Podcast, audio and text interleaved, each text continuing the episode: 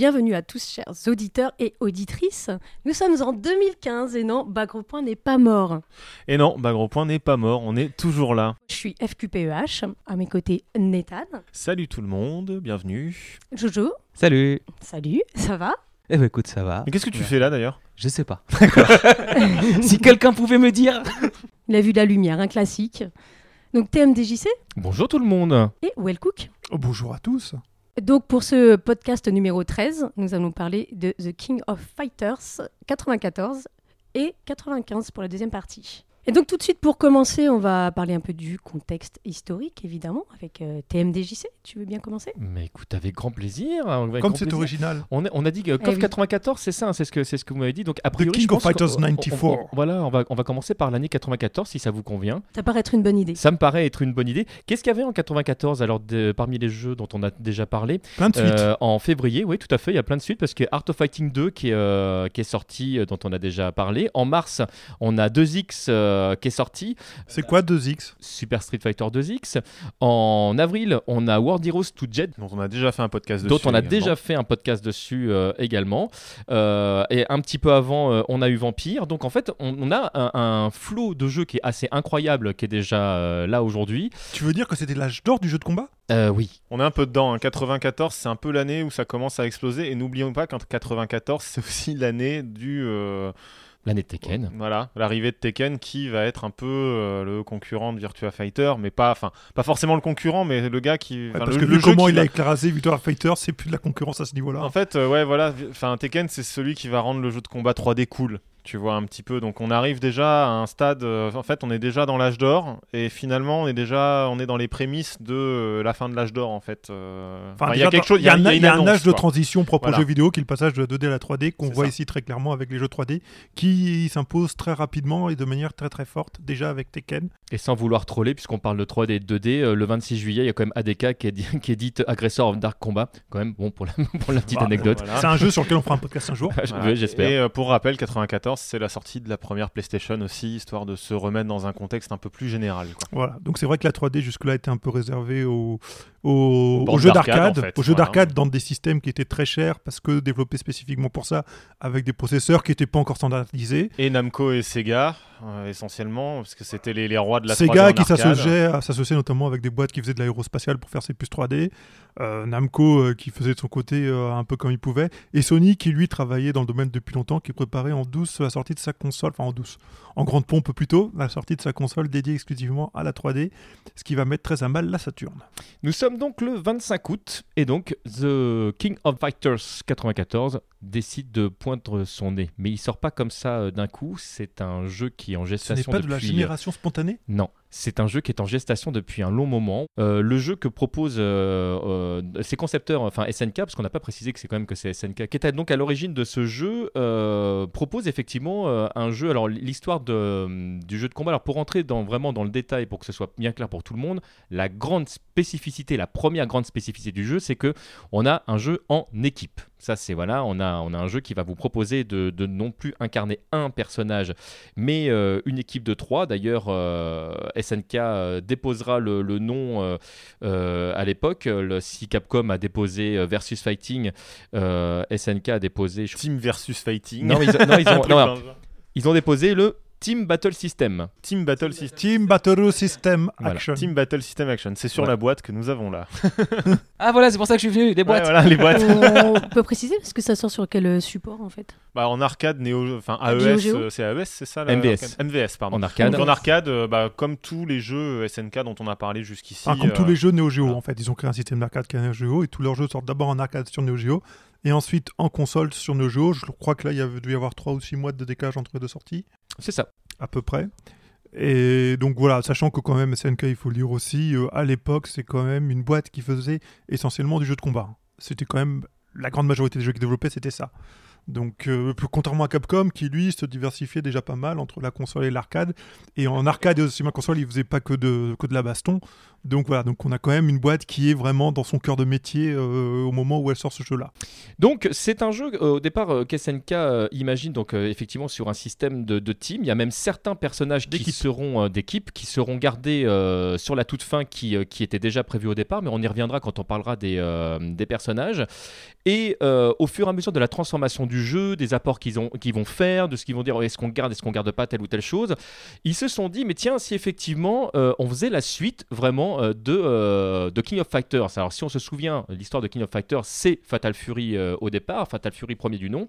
Et l'idée de se dire, bah, ce qui serait sympa, c'est peut-être d'incorporer Terry dedans, en se disant, voilà, ce sera un semi-boss, on va le garder comme ça, les gens sont su- surpris, on le verra apparaître derrière. Donc, ils ont déjà l'idée de mettre un personnage qui vient d'un autre jeu au sein du jeu.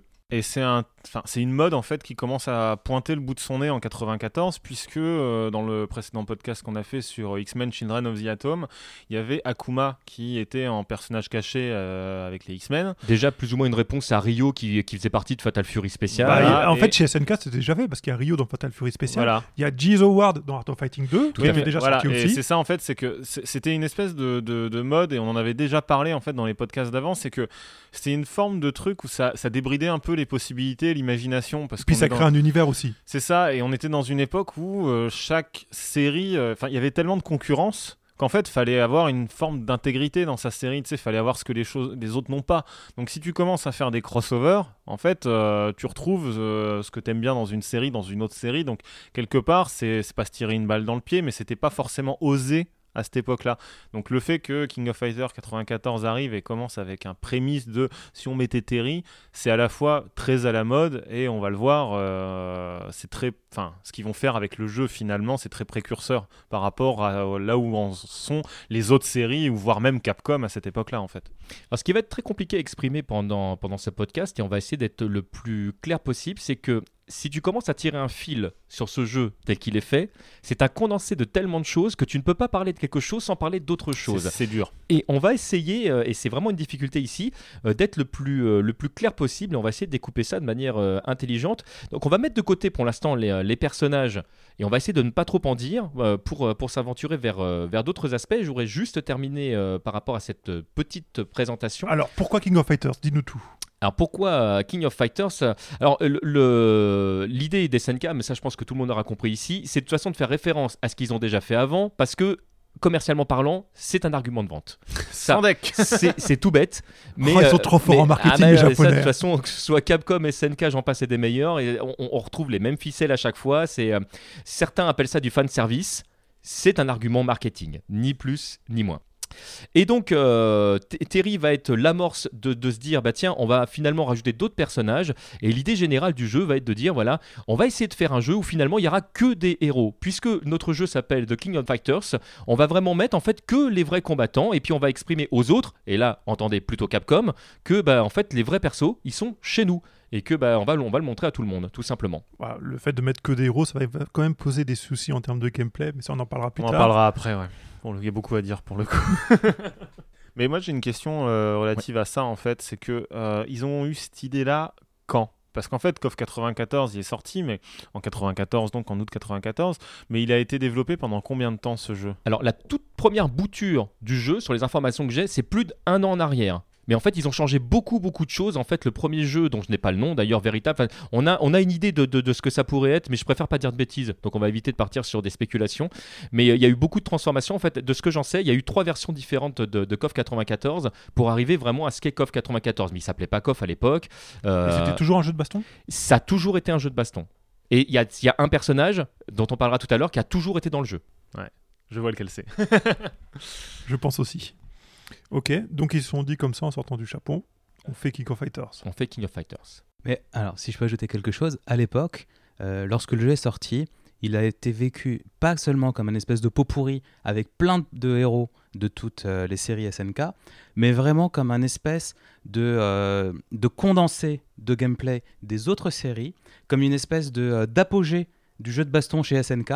Et à l'époque, il était considéré par beaucoup, dans le milieu, euh, en tout cas chez les fans euh, de SNK, comme le meilleur jeu de baston, celui qui pourra pas être dépassé par les autres. Et c'est ce qu'on va retrouver finalement par la suite, parce que finalement, KOF, ce sera le jeu le plus équilibré euh, dans, la manière dont il est appréhendé.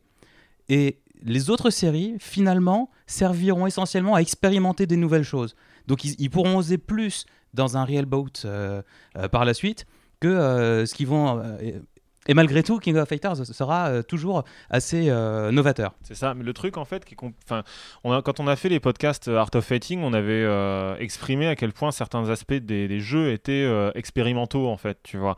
Et on avait parlé aussi dans Fatal Fury qu'il y avait des idées qu'on a retrouvées nulle part ailleurs. Par exemple, on, on va le retrouver, on va en parler tout à l'heure, mais dans Fatal Fury, il y avait des personnages qui pouvaient avancer accroupis. Par exemple, tu vois. Et ça, ce genre d'expérimentation de petits détails, ça peut te paraître négligeable aujourd'hui, mais le, le fait est que ça n'existe plus, ce genre d'idée, tu vois, aujourd'hui. Et on n'a pas encore fait la série Real Boot euh, Fatal Fury donc euh, Real en podcast, Real Bout, et euh, ce sera un sacré boulot. Mais il y a énormément à dire. Mais déjà rien que les premiers Fatal Fury avec le système de deux plans, c'est quelque chose aujourd'hui qui n'existe plus non plus. Tu vois.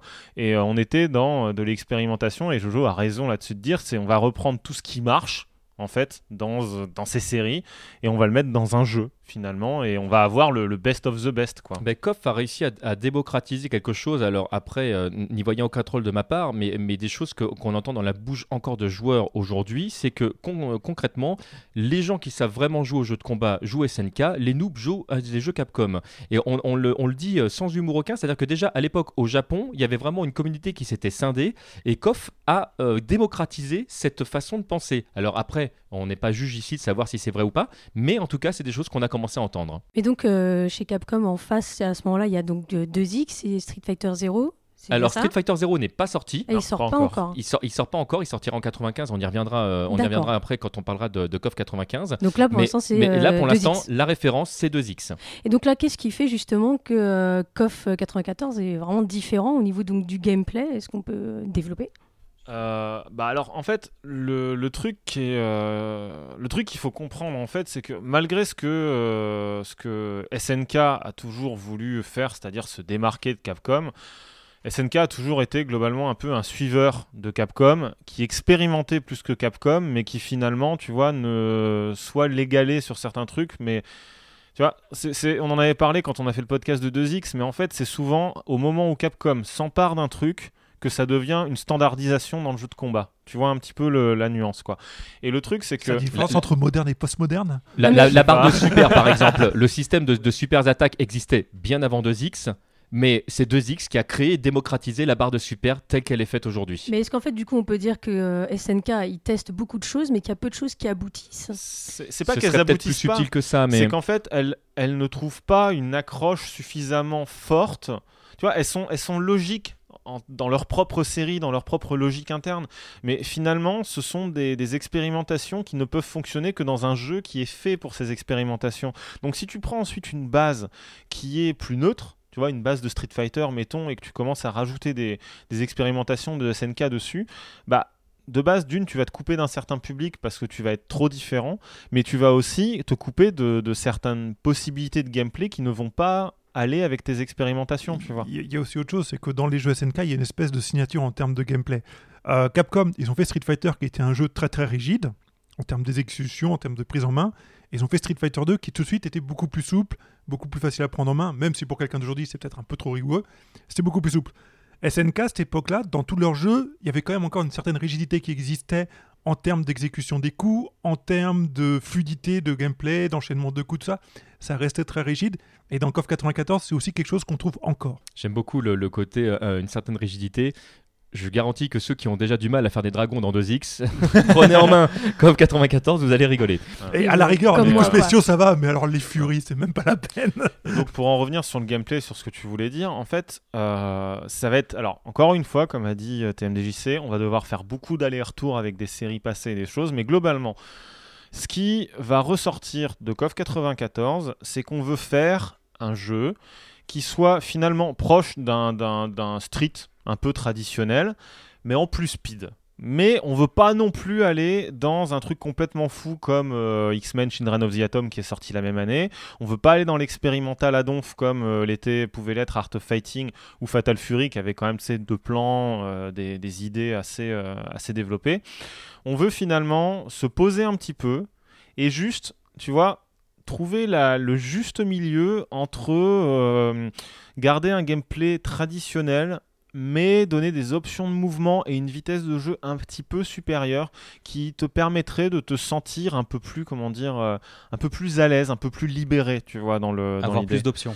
peut-être je sais pas si c'est plus s'il y a plus d'options finalement mais enfin il y en a beaucoup plus mais ça ça a Si, toujours si été tu- les jeux SNK de toute façon Nathan, Mais- juste peut-être qu'avant d'entrer dans ça, ça vaut peut-être le, point, le coup qu'on fasse le point un peu plus sur le gameplay Ouais. pour justement après Bah, voilà. revenir dessus et se, dire est-ce que Voilà, qu'est-ce qui fait qu'on avance ou pas? Bah, le curseur, en fait, pour SNK, ça a été la, le- la rencontre logique de deux jeux. Et ces deux jeux, on les a déjà cités, c'est Fatal Fury et Art of Fighting. Et on peut reprendre tous les éléments de gameplay, je dis bien tous les éléments de gameplay de KOF, ils sont tous dans un de ces deux jeux. Sauf le 3 versus 3. Sauf le principe, Du le- 3 versus la- la- 3. voilà, cette, cette nouveauté dont on parlait tout à l'heure, le principe du team battle. Donc en gros, pour le gameplay de base, en gros, tu as un gameplay à 4 boutons. Tu as A, B, C, D. A et B, c'est tes coups faibles. C et D, ce sont tes coups forts. Donc Pied, là, point. qu'on retrouve Donc dans c'est Fatal Fury. euh, Fury de- Donc c'est euh, point pied, point pied. Donc A, B, C, D. Voilà. C'est bien, il fait une config carré alors qu'à l'époque c'était une config en ligne. Oui. On a, on a, on a- j'ai l'habitude de faire la config carré, malheureusement. Je suis jeune, je suis désolé. Il y en a un là à côté de toi qui va te, te frapper. Hein. Il y a des sticks Neo Geo dans la salle, j'ai des frissons dans mon dos et tout. Ils vont m'attaquer. On a comme dans euh, Fatal Fury euh, le coup euh, qui envoie qui envoie paître le je- je Le CD. son nom. le C plus D, hein. CD. En ça s'appelait pas encore un knockdown attack en fait, on a plusieurs combinaisons de touches, si tu veux, dans le, dans le, dans le jeu. Donc, euh, comme je disais, il y a A, B, C, D. A, c'est ton coup de poing faible. B, Mhm. ton coup de pied faible. C, ton coup de poing fort. D, ton coup de pied fort. Voilà. Et le truc, c'est que tu as plusieurs combinaisons, notamment les boutons forts, C et D. Si tu les appuies en même temps, ça fait un coup encore le plus very fort. strong high damage attack. Voilà. Et qui a pour particularité que quand tu te la prends, tu, tu tombes au sol. Non, pas dans le 94. C'était pas systématique. Pas systématique dans le Non. 94. C'est dans le 95 que ça devient systématique. C'est en, c'est en l'air que c'est systématique, je me trompe. Euh, en l'air, oui, je crois En que c'est systématique, ça, oui, je mais euh, pas au Voilà. sol. Pas au Donc, c'est sol. une sorte de super coup qui tombe au sol. C'est un coup standard qui fait très mal. Et euh, là où il faut bien euh, comprendre qu'on est dans, dans un- une sorte de Street Fighter, mais qu'il n'y a que 4 boutons, donc il manque les deux médiums, en gros, parce qu'on passe de faible à fort, c'est que les coups vont avoir euh, des utilisations, on va dire, un peu plus variées. Par exemple, ton stand punch, bon, bah, il va te servir, par exemple, à faire des petits combos, bah, punch, bah, punch, punch, comme dans Street, tu vois. Mais en dehors de ça, bon, stand punch, je n'ai pas le souvenir qu'en 94, 95, ça sert encore à quelque chose. Ton ton petit, euh, ton petit pied, ton stand, ton stand kick, généralement, c'est un coup avec une certaine portée qui va assez loin, ça sert à ouvrir la garde quand tu es accroupi, ça a une euh, durée d'activation assez longue quand tu es en l'air, voilà, un peu traditionnel. Et par contre, là où ça devient plus intéressant, c'est pour les, les coups forts en fait dans, dans King of Fighter, parce qu'ils couvrent plusieurs usages. Et là, ça, là où c'est vraiment intéressant, c'est que les coups C, qui sont le, le coup de poing de, de base, si tu veux, en fonction du perso, soit c'est le C, soit c'est le D, si tu veux. Par exemple, il y a des persos qui utilisent vachement plus leurs pieds et d'autres vachement plus leurs poings. Mhm.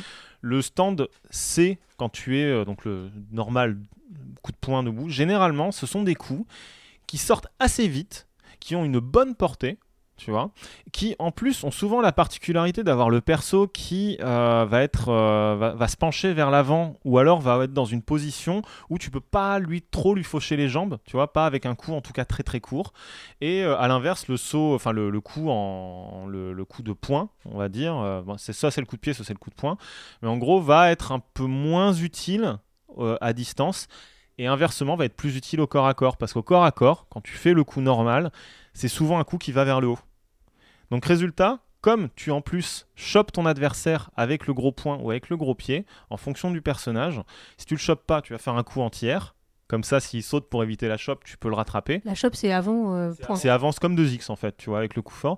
En gros, tu te retrouves avec des coups C et D qui sont un peu multi-usages, tu vois. Ils vont te servir à euh, choper un mec qui essaie de te frapper comme ça parce qu'ils sortent très vite et ils vont loin et ils sont difficiles à attraper. Tu vois, ils vont aussi te servir à attraper un mec qui saute pour éviter ta projection et en même temps ils te servent à projeter.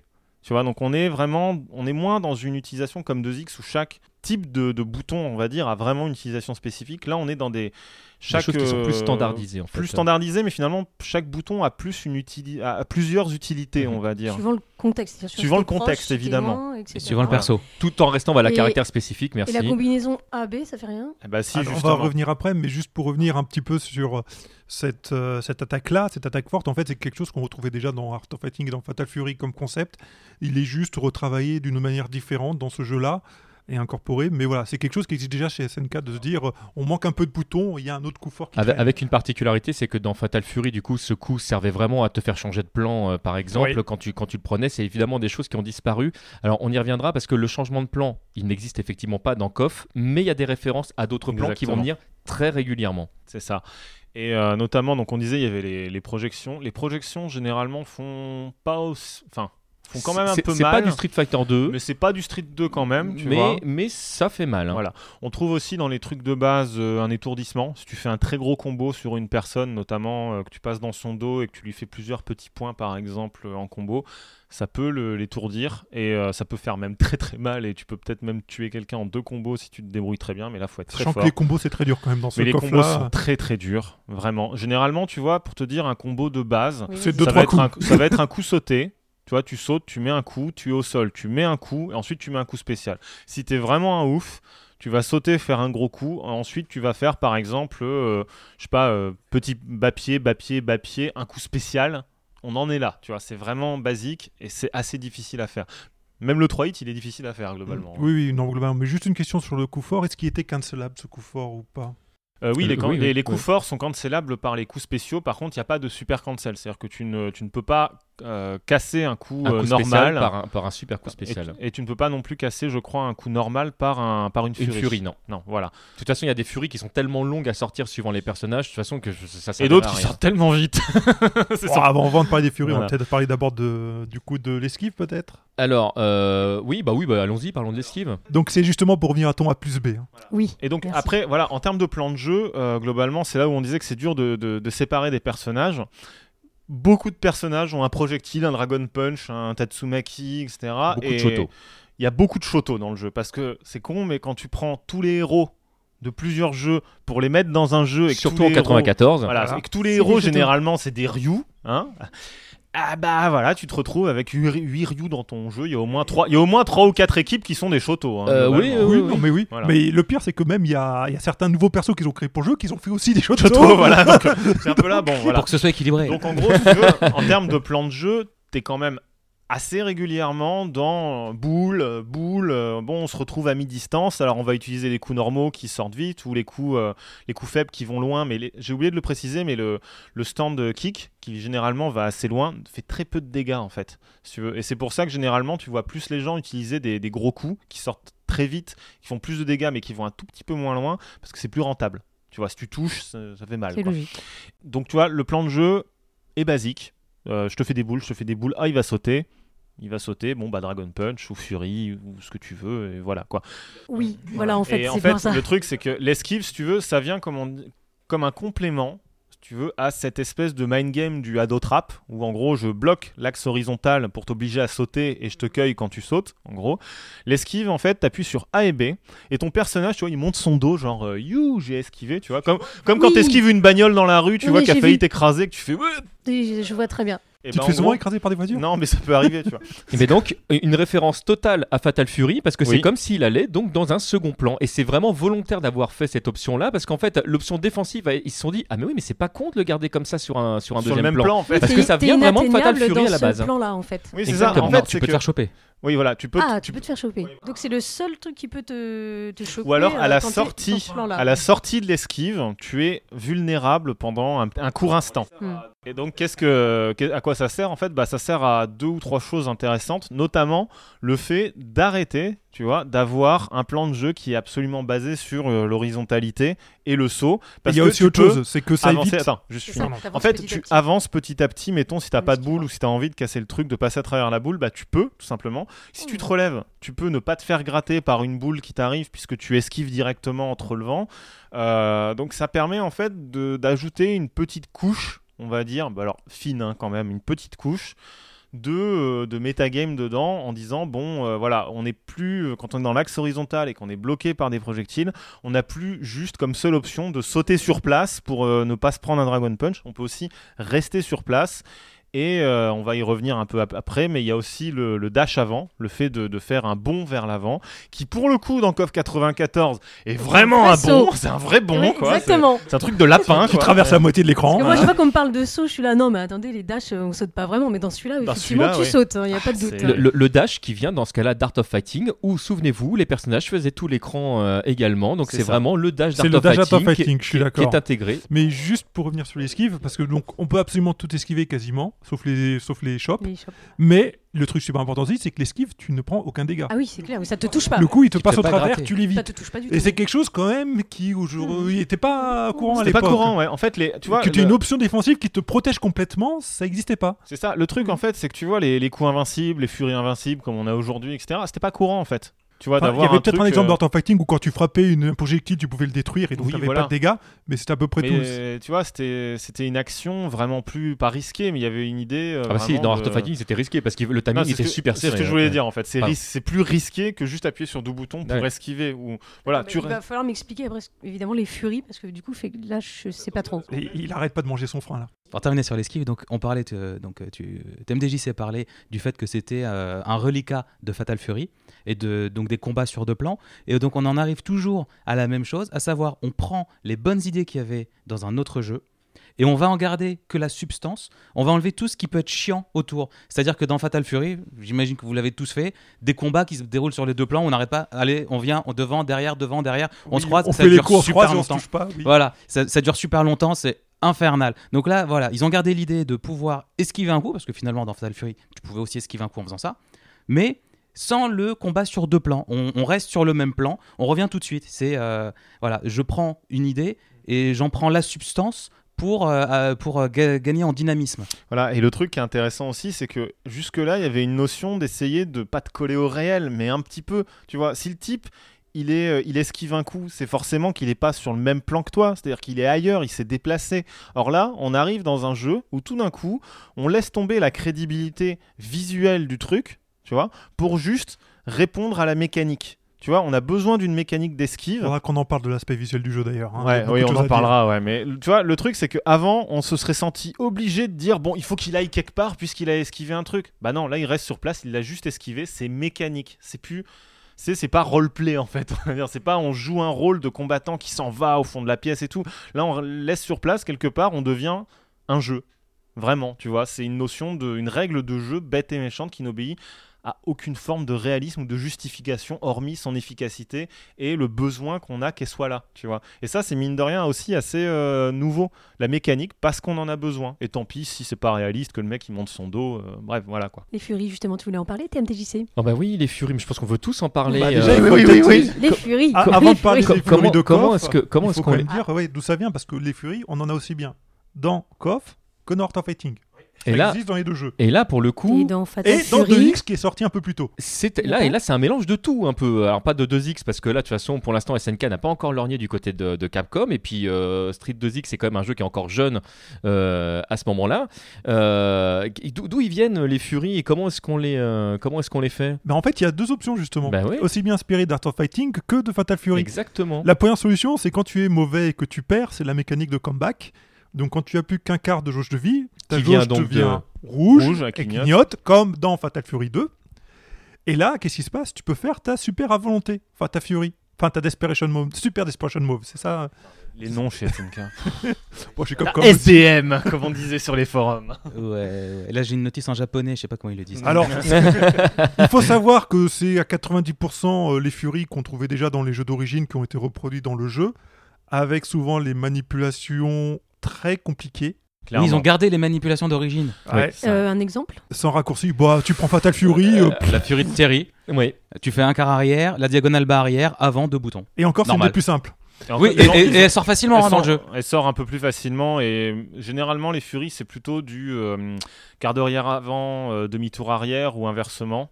Tu vois, ce Ouais, genre ou de deux demi-tours arrière pour Athéna, merci. Et, et puis dans Fatal Fury euh, spécial, on avait certains coups, souvenez-vous, qui ne sortaient que dans certains cas de figure. Il fallait euh, des, euh, être euh, positionné à un endroit particulier où tu avais le timer des fois pour certains personnages. Enfin, c'était c'était un truc de malade comme ça, ça n'existe pas dans KOF. Non, c'est sûr. Non, voilà. Bah, voilà. Et, et en plus, c'était à volonté, donc là, c'était vraiment free time. Quand quelqu'un a plus de vie, euh, il peut se déchaîner. hein. Oui, par C'est-à-dire contre, que, en fait, tu quand peux le punir. hein. Voilà. S'il se loupe, tu peux vraiment le punir. Si tu veux, à partir du moment où tu plus qu'un quart de vie, Oui. tu fais autant de furie que tu Oui, veux. c'est ce que j'avais demandé. Tu disais vraiment à volonté. À volonté. c'est vraiment, C'est- comme, ce c'est comme le riz à volonté euh, dans le resto, tu vois. Alors par contre, il y a une chose, parce qu'on n'a on pas, malheureusement, on n'a pas développé encore le système de, de Team Versus. Mais quand ton personnage a perdu le round d'avant, qu'il avait plus de vie et qu'il faisait sa furie à volonté, au round d'après, en général, il a regagné sa vie. Donc il a plus d'entrée ses furies à volonté. Il faut encore qu'il prenne des dégâts pour pouvoir les sortir. En Ça, gros, ça, c'est- sinon, on- sinon, il y aura un abus. on On, reviendra peut-être sur ce Voilà, système-là, mais euh, Ils ont quand même pensé qu'il pouvait y avoir un En abus fait, si tu veux, le truc, c'est que quand tu perds avec ton personnage dans ton équipe, et tu veux pas qu'on termine les furies? On, on revient, on revient oui, peut-être bon, on après. termine euh, le système de furie Oui. en gros. Et le, le truc, c'est qu'il y a une barre, si tu veux. Voilà, de- donc ça c'était le numéro 1, Ça, c'était c'était le numéro 1. T'as plus de vie. Fatal Fury. T'as plus de vie, tu fais des furies. Le deuxième. Numéro 2, Art of Fighting, Art of dans les grandes Fighting, lignes. Dans les grandes lignes, c'est-à-dire que tu appuies sur trois boutons, sur A, B, non, euh, A, B et Si, C. A, B oui, et trois C. boutons. Et ton perso, il prend une pause d'animation, il fait. Alors- et il charge sa barre. Ça.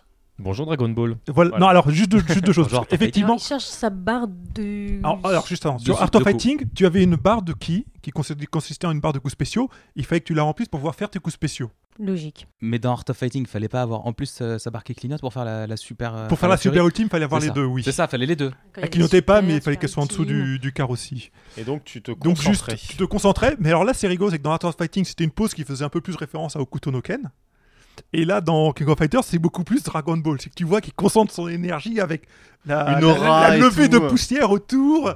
Mais il est vulnérable donc pendant ce temps. Oui. Oui, par sûr. contre, tu es vulnérable, mais en fait, ton temps de réponse est immédiat si tu veux t'arrêter pour contrer un coup. Voilà, Donc tu t'exposes, mais tu es quand même capable de te défendre facilement. Par contre, en fait, le temps mort, c'est plutôt quand tu démarres. C'est ça, le temps, il le mort est plus long quand tu démarres que quand Voilà. tu t'arrêtes. Tu- en fait. C'est pas immédiat, c'est-à-dire c'est pas genre j'ai un quart de seconde, je vais charger pendant un quart de seconde.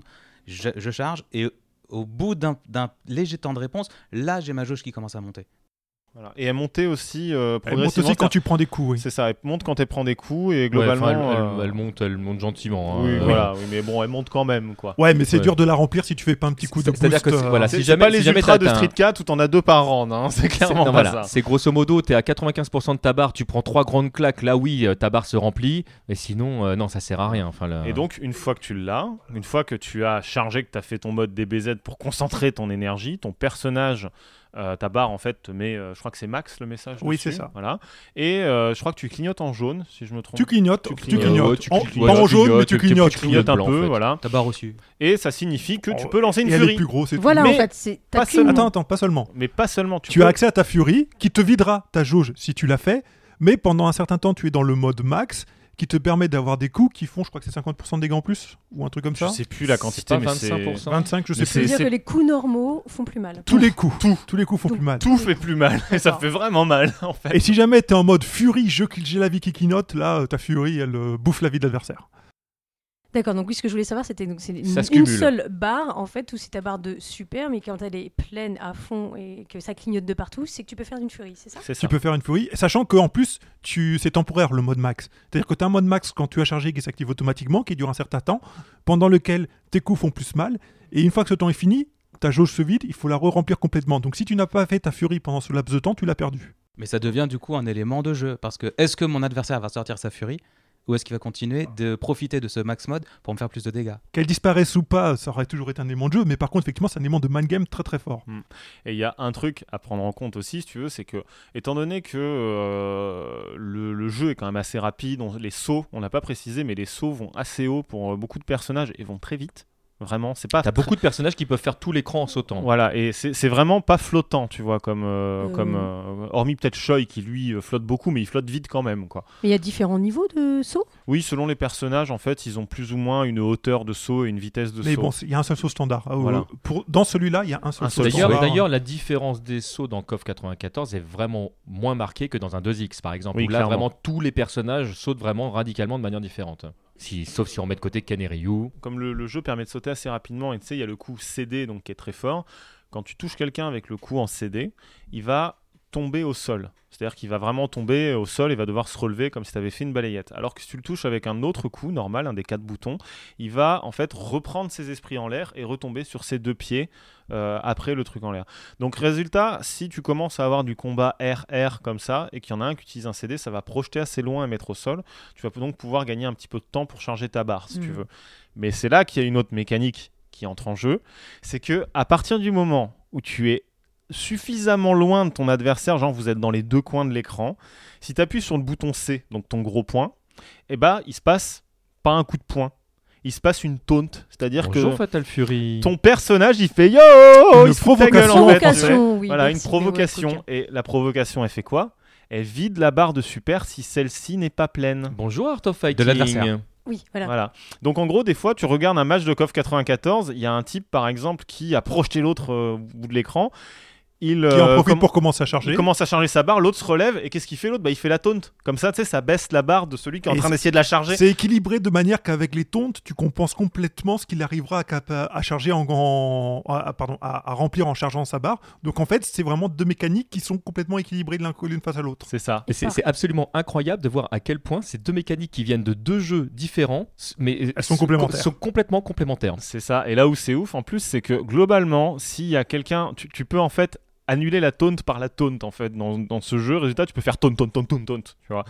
Et résultat, ça donne des trucs assez rigolos où il y en a un qui s'est chargé, il appuie sur les trois boutons, et l'autre qui répète à l'infini la provocation. Évidemment, ça bouge pas. Donc ça bouge pas, ça fait, ça Mm. reste un peu tendu, mais je crois que si d'ailleurs tu es vraiment très bon en termes de, de provocation, Tu, tu, Tu vas gagnes. plus vite. tu vas plus vite que le Que chargement du jeu, en- que le chargement de barre de ton adversaire en fait. Après, le, le seul problème, c'est qu'effectivement, le, le bouton qu'ils ont choisi pour faire ça est peut-être pas un choix judicieux en termes de sûr. game design. Bah, C'est-à-dire que là, là, ils ont fait que reprendre ce qu'il y avait dans Fatal Bien Fury. sûr. et donc, donc ils sont, ils sont. euh, Enfin, il y, a- il y a cette cohérence là encore de garder les, euh, les deux jeux. Et c'est d'ailleurs pour ça qu'ils l'ont changé plus tard. Mm. Mais, euh, mais là, dans KOF 94, à l'époque, c'était la, la- la réponse logique. Et le truc, c'est que, en gros, euh, tu pourrais te dire, ça fait bizarre. Parce qu'aujourd'hui, tu joues à un jeu de baston en faisant des coups spéciaux, en faisant des coups normaux, voire même certains, dans certains jeux, des coups normaux dans le vide.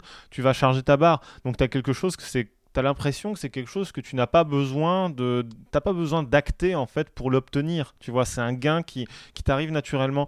Et là, il faut que tu le, il faut que tu, tu y penses, tu vois. Il faut que tu penses à charger ta barre pour ensuite pouvoir faire plus de dégâts ou faire une furie, sachant que certains personnages ont des furies vraiment très bien qui traversent tout l'écran en allant très très vite. Bah, Terry, par exemple, tu sautes plus dessus. Hein, du moment où il Terry, a euh, sa euh, Kim, mais Kim, mais, alors, pff, Kim, mais putain quoi. Oh, oh, enfin, le, Bah, le- le la- pire, laissons, laissons tomber les personnages pour Voilà. l'instant, ça vous dérange Et pas. le truc, si tu veux, Oui, c'est que euh, c'est ça qui est marrant dans ce jeu, c'est que finalement, aussi euh, rébarbatif cela, petit, cela pourrait paraître pour Cela un puisse joueur être. cela puisse être pour un joueur d'aujourd'hui, c'est vachement fun en fait comme, euh, comme système encore aujourd'hui de, de charger sa barre. Tu sais, des fois tu le fais même petit à petit, t'avances, tu fais un petit coup dans le vide, tu vois que l'autre il a reculé, tu charges un petit peu, arrive, euh, t'avances. ça arrive encore, enfin dans 3-3, euh, des fois avec Chun-Li, euh, quand tu fais le gros point arrière, tu. Ouais, mais là, tu vois- Aussi... Enfin, Ouais, mais là, tu fais moments, un je or- l'utilise quand je suis assez loin pour pouvoir monter petit à petit ma barre. Quoi. Ouais, mais et, puis tu n'es pas en danger à ce moment-là, parce que tu attaques. Ah alors non, que là, là sûr. effectivement, dans, dans King of Fighters, tu, tu Tu es complètement à la merci de, Mhm. de ton adversaire. C'est ça. Mais c'est vraiment fun en fait comme, euh, comme système parce que tu dois constamment évaluer euh, est-ce que là tu as un petit peu le temps, combien de temps je peux le faire. Et puis tu sais, c'est, c'est un jeu dans le jeu quoi. Donc euh, en termes de gameplay, c'est vraiment très fun quoi. c'est un mini-jeu, comme on dirait aujourd'hui. Et parmi donc les choses qui, euh, qui sont toujours héritées des, euh, des autres jeux, on peut préciser que euh, bah, les décors évoluent euh, en fonction des rounds, un petit peu comme dans Fatal Fury. euh, donc là encore, on a, euh, on a des choses qui viennent de l'extérieur. Bah, D'ailleurs, les décors, on peut dire que globalement, ils sont tous inspirés des licences d'origine. hein, Tout à fait. hein. Exactement. Et il y a un truc qu'il faut préciser dans ce jeu qui est absolument fabuleux, c'est les pré-scènes de, de, de combat en fait. C'est-à-dire que quand tu vas commencer à jouer, en fait, on va te montrer en premier plan un élément du décor. Par exemple, je pense à, à Pao Pao Café Mhm. ou au stage de l'Angleterre où tu vois des oiseaux dans le ciel qui s'envolent et ensuite la caméra descend ou se le- déporte le sur l'arrière-plan sur le- dans lequel les gens vont combattre. Et ça a un effet de caractérisation du stage en lui-même qui est vraiment fabuleux quoi.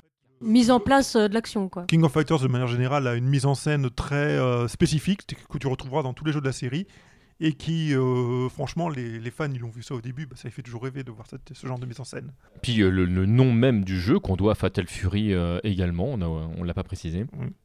Avant de parler des persos, est-ce qu'on parle un peu de l'aspect graphique Mais il y a encore que, d'autres euh, d'autres mécaniques de gameplay ah qu'on n'a pas évoquées. On, en a- hein. on en a une ou Eh, deux qu'on n'a vas-y. pas évoquées. Par hein. exemple, euh, il y a le fait si jamais tu, tu es dans les VAP, ce qu'on appelle en mode dizzy si on parle du franglais, ou si tu te fais choper par quelqu'un qui te fait des multicoups, à ce moment-là, tu, si tes personnages, tes partenaires, parce qu'en fait, on n'a pas dit, mais les partenaires de Mais ton équipe. mais je- c'est pour ça que je voulais pas en parler maintenant parce que je voulais qu'on en ait parlé après les personnages parce que du coup il y a- Non, non, mais c'est- si, si, mais c'est- bah, une mécanique de gameplay. C'est une mécanique de gameplay. Tu- tu- les personnages que tu as, tu, as, tu as une équipe de trois personnages, on n'a toujours pas parlé du système d'équipe, mais passons.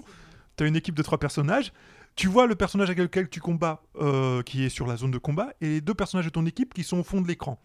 En Mhm. fonction de si ils ont déjà fonction combattu ou pas. Alors en fonction déjà sont- de où tu es placé dans l'écran parce que Oui. comme ils sont assis euh, sur une partie de l'écran joueur 1, les personnages sont à gauche. Joueur 2, les personnages sont à droite. Et l'écran est suffisamment large pour que tu puisses pas voir les deux équipes en même temps à l'écran. Euh, si tu vois ton équipe et que tu es dans une situation que j'ai évoquée avant, donc soit dans les vapes, soit en train de te prendre une chope qui te donne plusieurs coups, pas une projection, à ce moment-là, tu peux appuyer, euh, je Sur- crois que c'est B plus C, C'est ABC. ABC, ABC. ABC, comme la charge. et tu as un des personnages du fond de l'écran, s'il est encore capable de se battre, qui intervient pour te libérer, de, pour, pour attaquer l'adversaire et te libérer alors, de sa c'est possibilité. C'est caractère spécifique. Et c'est pour ça que je voulais qu'on en parle pendant les personnages, parce qu'en fait, ça dépend de la relation qu'a le personnage avec ton Son personnage. équipe, euh, voilà, c'est ça. Oui, mais ça il y a- veut dire il y a que aussi on- un côté on- aléatoire. on pas que, hein, parce que tu as certains personnages qui, dans tous les cas, viennent t'aider, suivant qui tu es. Tu en as d'autres qui viennent de manière aléatoire, et tu en as d'autres qui, dans tous les cas de figure, ne viendront pas parce qu'ils t'aiment pas. donc, t'aiment pas, tu donc vois. ça veut dire que le- le- le- au sein même d'une même équipe, eh ben, les, les personnages vont se comporter de, de manière différente et ce sera encore plus marqué euh, dans, dans KOF 95, on en, on en reparlera tout à l'heure. Et quand tu vois la manière dont est restitué le coup à l'écran, le coup réalisé par le personnage, ça renvoie beaucoup au coup que faisaient les personnages de Fatal Fury dans leur transition d'écran. Donc c'est une petite ça. influence qui vient de Fatal Fury aussi. Le second plan de Fatal Fury, on le retrouve encore. Voilà. Mais du coup, on peut peut-être, euh, je sais pas, éclairer un petit peu par rapport aux équipes parce que euh, moi, Bah, on, en va, fait, on va- on va y venir, forcément, on va être obligé d'y venir. Mais, mais- en mais fait. concrètement, en fait, tu sais que euh, Andy, euh, par exemple, viendra toujours aider euh, Terry. C'est un Parce truc, euh, le- frères. quoi qu'il se passe, parce qu'ils sont frères et que euh, voilà. Euh, après, tu as, d'autres personnages, en fait, c'est comme tu le disais tout, tout à l'heure, Jojo, c'est aléatoire. Et d'autres personnages qui peuvent pas se sentir et à ce moment-là, ils ne viennent jamais. Son équipe, mais ils peuvent pas se sentir. tu vois. Comme dans, comme dans l'équipe de Kim. Comme dans l'équipe de Kim, euh, par exemple, où, où, euh, où je pense ça, mais euh, là, on y reviendra dans KOF 95, où Yori, par exemple, dans tous les cas de figure, ne vient aider personne. Parce que lui, c'est un gros con. Voilà. Mais là où je veux du, un petit détail, une petite précision en tout cas, c'est que du coup, tu as le joueur 1, tu joues avec lui, si jamais donc tu perds, il reste sur le côté et il peut pas revenir, lui, Non, ça non. Une fois qu'il est blessé, il peut plus, il en peut fait, plus combattre. tu le vois à l'écran. Les personnages qui sont encore en état de se battre, Ils ils sont sont, debout. debout. Ceux qui ont perdu déjà un round, ils sont vautrés par terre. ou, ou complètement alors, ou alors ils sont déçus ou énervés. D'accord, mais non, ils- mais c'est ça. ils sont plus en état de se tu le vois, tu les vois. Et tu. Juste, tu joues au joueur 1, si jamais tu perds, tu joues ton joueur 2, Voilà. et après ton si, joueur et 3. si tu es au joueur 3, t'as plus personne pour venir t'aider. Par On est contre, bien tu peux plus avoir recours à cette Et mécanique. euh, le truc, c'est que quand tu euh, perds avec ton joueur 1, mettons, et que. Non, quand tu gagnes, par pardon, avec ton joueur 1, en tuant le joueur 1 de l'équipe adverse, avant de commencer le combat contre son joueur 2, tu vas regagner un peu de vie, en fait, à chaque fois. Et cette vie sera proportionnelle au temps qui reste. Donc plus tu lui mets sa pâtée, plus tu récupères. Plus tu as, une récupération importante. C'est ça. Et c'est en fait une manière de faire un système de, de, de team qui est assez intéressant, puisque. euh, oui, d'équipe, pardon, qui est assez intéressant, puisque pour le coup, euh, tu vas vraiment avoir une notion de stratégie. Par exemple, euh, des fois, tu vas pouvoir te dire bon, bah. euh, j'ai euh, récupéré, je, suis presque à la limite de la mort, je récupère un petit peu de vie, mais ça me laisse par exemple dans le quart de vie qui me permettra direct de balancer des furies au prochain round. Tu vois Ou inversement, genre je vais me laisser frapper juste une fois, tu vois, pour euh, accéder direct aux furies et le mec il va, il va commencer à flipper un petit peu parce que le combat pour lui commence direct avec un type qui euh, fait 25% de dégâts en plus, euh, des furies dans tous les sens, etc.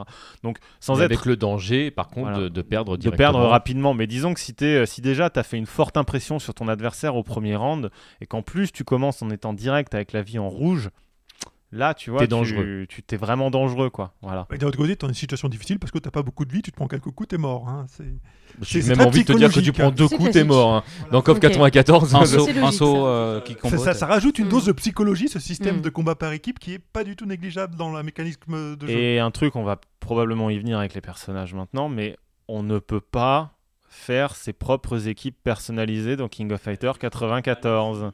Euh, oui, oui, oui, j'aimerais bien savoir si on a terminé sur le gameplay général. Pour terminer sur le gameplay, Oui. le fait d'avoir une barre de vie qui remonte un petit peu, d'accord, parce que dans tous les cas, elle remonte pas des masses, euh, et de pouvoir finalement enchaîner toute l'équipe adverse avec seulement un personnage ou deux, ça va te rajouter aussi une pression pour l'adversaire parce que dans un, dans un jeu classique, à chaque fois le round, il démarre de la même manière.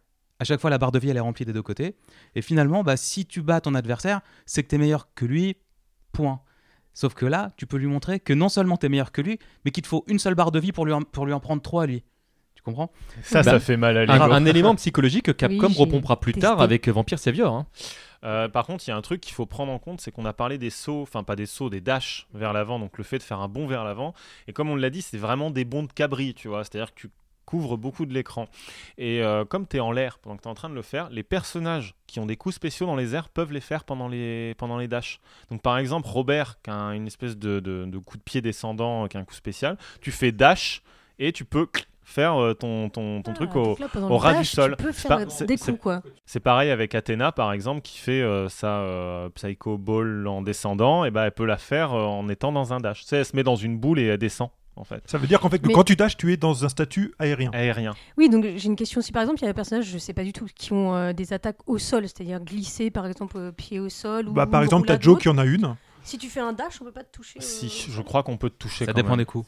Mais c'est très spécifique. J'ai peut-être une autre question après. Non, c'est juste euh, sur le gameplay. Euh, euh, Est-ce que c'est dans ce- cet épisode-là qu'on pouvait déjà faire des shops en combo? Oui, on pouvait faire des Ce shops qui en est combo. une complète nouveauté dans les jeux de combat. Oui, c'est-à-dire qu'en fait, par exemple, tu prends ton chopper comme Un shop euh, spécial. Goro Daimon, par exemple, qui d'ailleurs est bien costaud dans cette version, hein, Daimon. Il a toujours été balèze. Voilà. Bah, ce perso, en gros, il pouvait te faire, par exemple, euh, je sais pas, euh, punch, euh, chop. Voilà. Tu, tu faisais, euh, tu, en fait, tu frappais le type et Bas une fois petit que tu l'avais frappé, tu l'attrapais, ça faisait une projection. C'est-à-dire que Voilà, tu pouvais simplement. enchaîner plusieurs coups et tu finissais par une shop. Comme ta shop spécial est considéré comme un coup spécial à part entière, tu peux canceller en fait ton coup normal par euh, ton coup spécial qui est donc une shop. Et là où c'est une différence c'est par mortel. rapport à, hum, par rapport à d'autres jeux, c'est qu'il y avait déjà des, des, des shops, entre guillemets, des shops spéciales qui étaient euh, que tu pouvais garder, il me semble. Notamment, je pense à Omega Red dans euh, X-Men Children of the Atom avec ses tentacules, où en gros, si tu mettais la garde, tu ne te faisais euh, pas attraper, si je me, si je me souviens bien. Oui. Donc c'était des non, shops. la, première, ça devait être celle de, de Colossus. C'est possible, je me souviens plus c'est dans, dans, dans- ouais, non, c'est Colossus. qui Et a- tu vois, c'était des shops spécifiques, mais pour les combos. Or là, la shop que tu gardes ou que tu sois en combo, elle passe. Donc en gros, c'est une vraie projection, mais qui passe en combo. Tu vois, c'est pas juste un coup spécial qui ressemble à une projection, c'est une vraie projection qui casse la garde.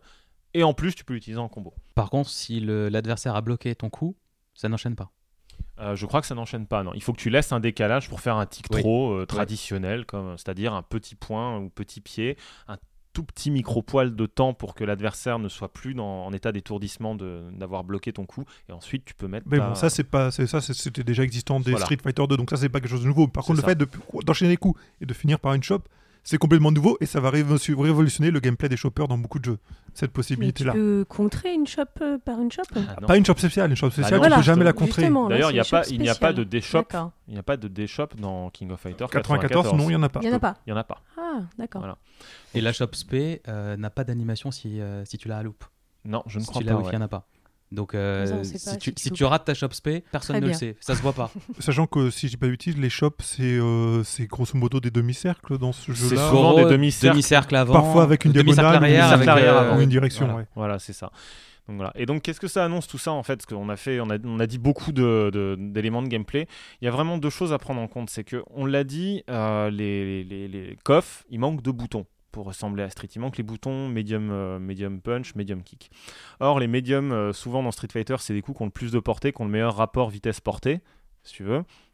Et là, le dash, en fait, il va te permettre de faire plusieurs choses, notamment de couper, on va dire. Il est tellement rapide le dash, c'est vraiment surprenant en fait quand tu n'y as pas joué depuis longtemps.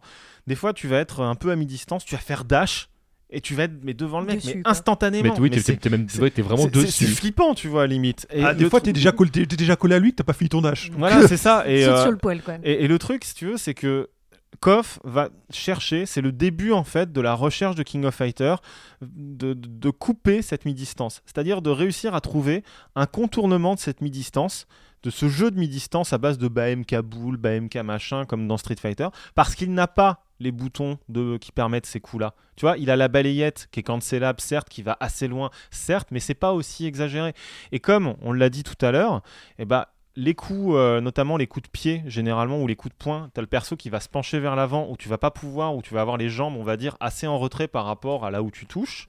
Par exemple, Kyo, tu fais son, son gros pied, tu vois, il a une jambe en l'air et il a une jambe vers le bas, mais globalement, tu peux, tu, tu peux pas, fra- enfin, si tu essaies de frapper dans ses jambes, Mhm. tu vas pas le toucher parce que son Tu pied est très en arrière, tu vas te prendre le coup. Mhm. Et le truc, c'est que tu arrives déjà à un début de d'une triangulaire un peu comme le haut, le bas et la chope qu'on avait dans Street Fighter 2.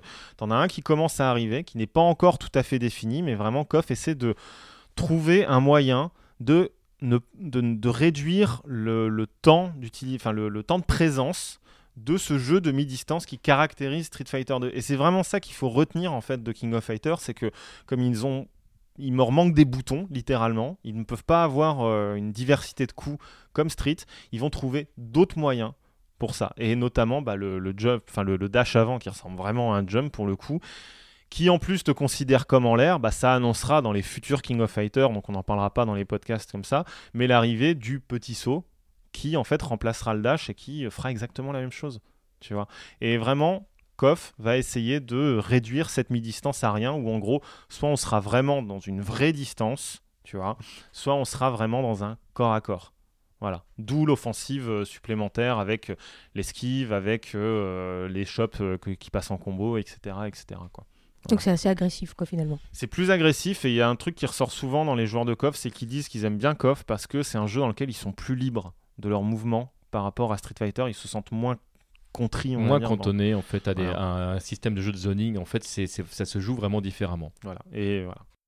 On va passer aux Oui. personnages et par rapport donc, aux spécificités de gameplay, donc euh, suivant les personnages.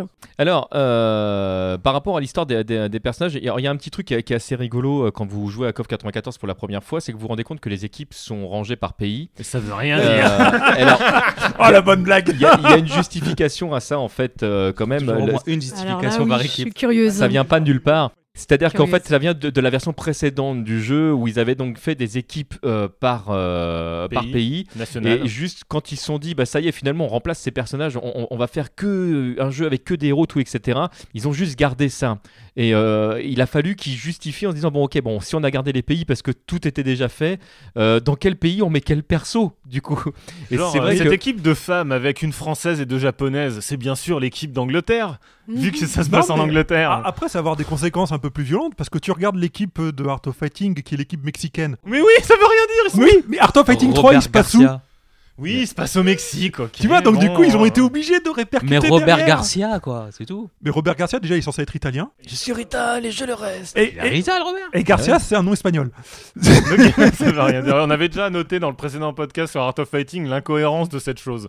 Mais voilà, le truc c'est que oui, ça veut rien dire en fait. C'est Voilà, plus ça veut euh, rien bon, dire. bah, dans tel pays, tu vas combattre une équipe euh, de tant de personnages. Non, mais ce qui est vrai, c'est que ça permettait de faire une nomenclature assez facile des, des Ouais. équipes pour les, re- pour les retrouver facilement, sachant qu'ils ont trou- que les, que les joueurs vont développer leur propre nomenclature, qui sera celle utilisée par la suite dans la série. hein. Donc on va peut-être lister du coup les, les équipes en question. Tu disais tout à l'heure Nathan que les équipes sont fixes à l'époque. Oui. Pour ceux qui n'ont jamais joué à KOF 94 de l'époque, parce que les versions plus modernes aujourd'hui permettent de casser cet, euh, cet espace-là, euh, on avait trois personnages et on ne pouvait pas euh, changer cet état de fait.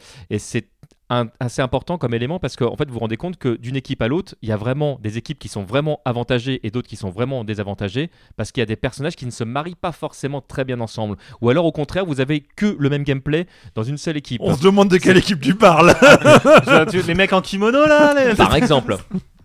Donc on a, on a les l'équipe Allez, italienne. voilà c'est qui l'équipe italienne? Fatal Fury donc voilà l'équipe C'est bien de Fatal connu, Fury qui se- est en se Italie. passe normalement aux États-Unis un est détail que tout composé de ceci deux Américains et d'un Thaïlandais. si Japonais. Il est japonais. japonais. Il est japonais, Oui. pardon. Il fait de la boxe taille, mais il est japonais. C'est ça.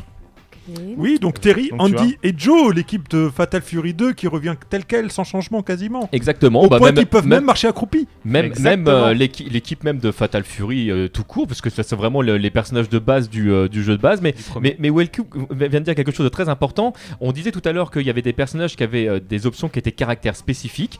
Et concrètement, oui, parmi les éléments que, euh, que les personnages de Fatal Fury possèdent que aucun autre personnage peut faire, ils peuvent marcher accroupis. Ça veut dire qu'ils peuvent charger des coups alors qu'ils sont en train d'avancer vers Bah, l'adversaire. L'exemple emblématique, c'est le Rising Tackle de, de Terry. Un Donc c'est en fait c'est un espèce de flash kick qui fait bas, bas en chargeant haut et il fait un coup où il monte, qui touche qu'une seule fois d'ailleurs, c'est voire deux grand maximum. Donc, euh, donc ce coup-là, il peut le faire en avançant. C'est-à-dire qu'il y a une option défensive si l'adversaire saute dessus sur lui, qu'il peut faire en avançant et en chargeant, ce qui est quand même euh, un peu abusé. Il faut être honnête. C'est pour ça qu'on l'a pas beaucoup revu cette option dans, dans les jeux après. Voilà. Donc ensuite, il y a quoi Ensuite, on a l'équipe chinoise. Après, bon, ils ont juste quand même un peu des nouveaux coups, ces, ces personnages malgré tout, même Oui, s'ils oui. sont assez ponctuels. Mais voilà, c'est quand même beaucoup le personnage d'origine, un petit peu amélioré, retouché, euh, Graphiquement pour, euh, pour les enrichir après. un petit peu.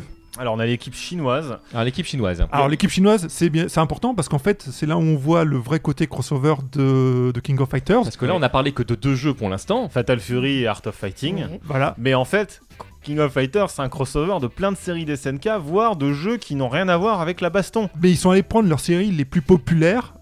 Euh, leur, enfin leur plus grand succès en arcade grosso modo et donc là en l'occurrence on se retrouve avec Athena et Psycho Soldiers Psycho Soldiers étant un petit peu la suite spirituelle d'Athena parce qu'en termes de, de game design ils ont rien à voir ces deux jeux là donc on va retrouver dedans deux persos qu'on connaissait déjà Athena dans sa version réincarnée de Psycho Soldiers entre guillemets et Sikensu qui était son partenaire dans Psycho Soldiers et Chin qui est un nouveau personnage Qui est un si je nouveau- dis pas de qui est leur bêtises vieux maître chinois. euh, voilà, Tout- quoi. Et alors, Qui est tout le temps bourré. Qui est tout le temps bourré, voilà, qui fait la Ah, danse c'est de bien l'homme. ce qui me semblait.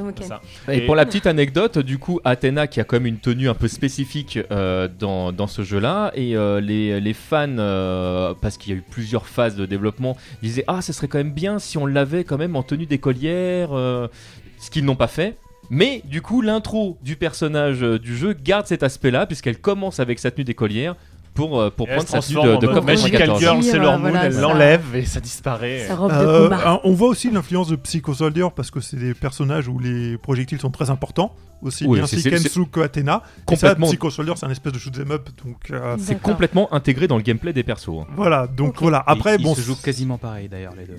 Euh, t'exagères un petit peu. Ah si si, je t'assure. Ils, ils ont un gameplay qui est très proche. Je suis Très- d'accord avec Jojo. Il est, très proche, mais l'orientation des... de la manière de faire les coups, par exemple le dragon de, de Sikensu, qui est un dragon qui se fait par l'arrière, ça change quand même un peu euh, la manière dont tu abordes les choses.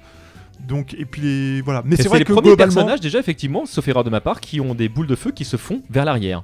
Le cercle arrière, oui. Il y avait déjà Andy dans. Oui, il y avait. Andy Fury. déjà Ah dans oui, Fatal Fury, et ouais. ici Le aussi il de fait toujours avec le quart de cercle arrière. Mais voilà, mais bon, ça reste tous les deux quand même, grosso Alors, modo, des et- shotos hein, dans les grandes Et lignes. notons que Chin, donc, il est un peu intéressant quand il, il sort un peu du lot. On va noter les persos qui sortent du lot parce qu'il faut quand même leur rendre un peu justice parmi tous ces enfoirés qui ont des dragons et des boules. Hein. Hmm. Euh, Chin, en fait, lui, il a une espèce de flasque pleine d'alcool et en fait, il déroule le lacet avec la flasque pour taper avec, en fait, comme ça. Et il a aussi un coup où il roule comme une merde au sol et puis il tape comme ça en. Et il est invulnérable pendant sa roulade en plus. Non, non, il est Non, pas, il invulnérable, mais par contre, il passe en dessous de quasiment tous les projectiles, sauf ceux qui sont ras du sol.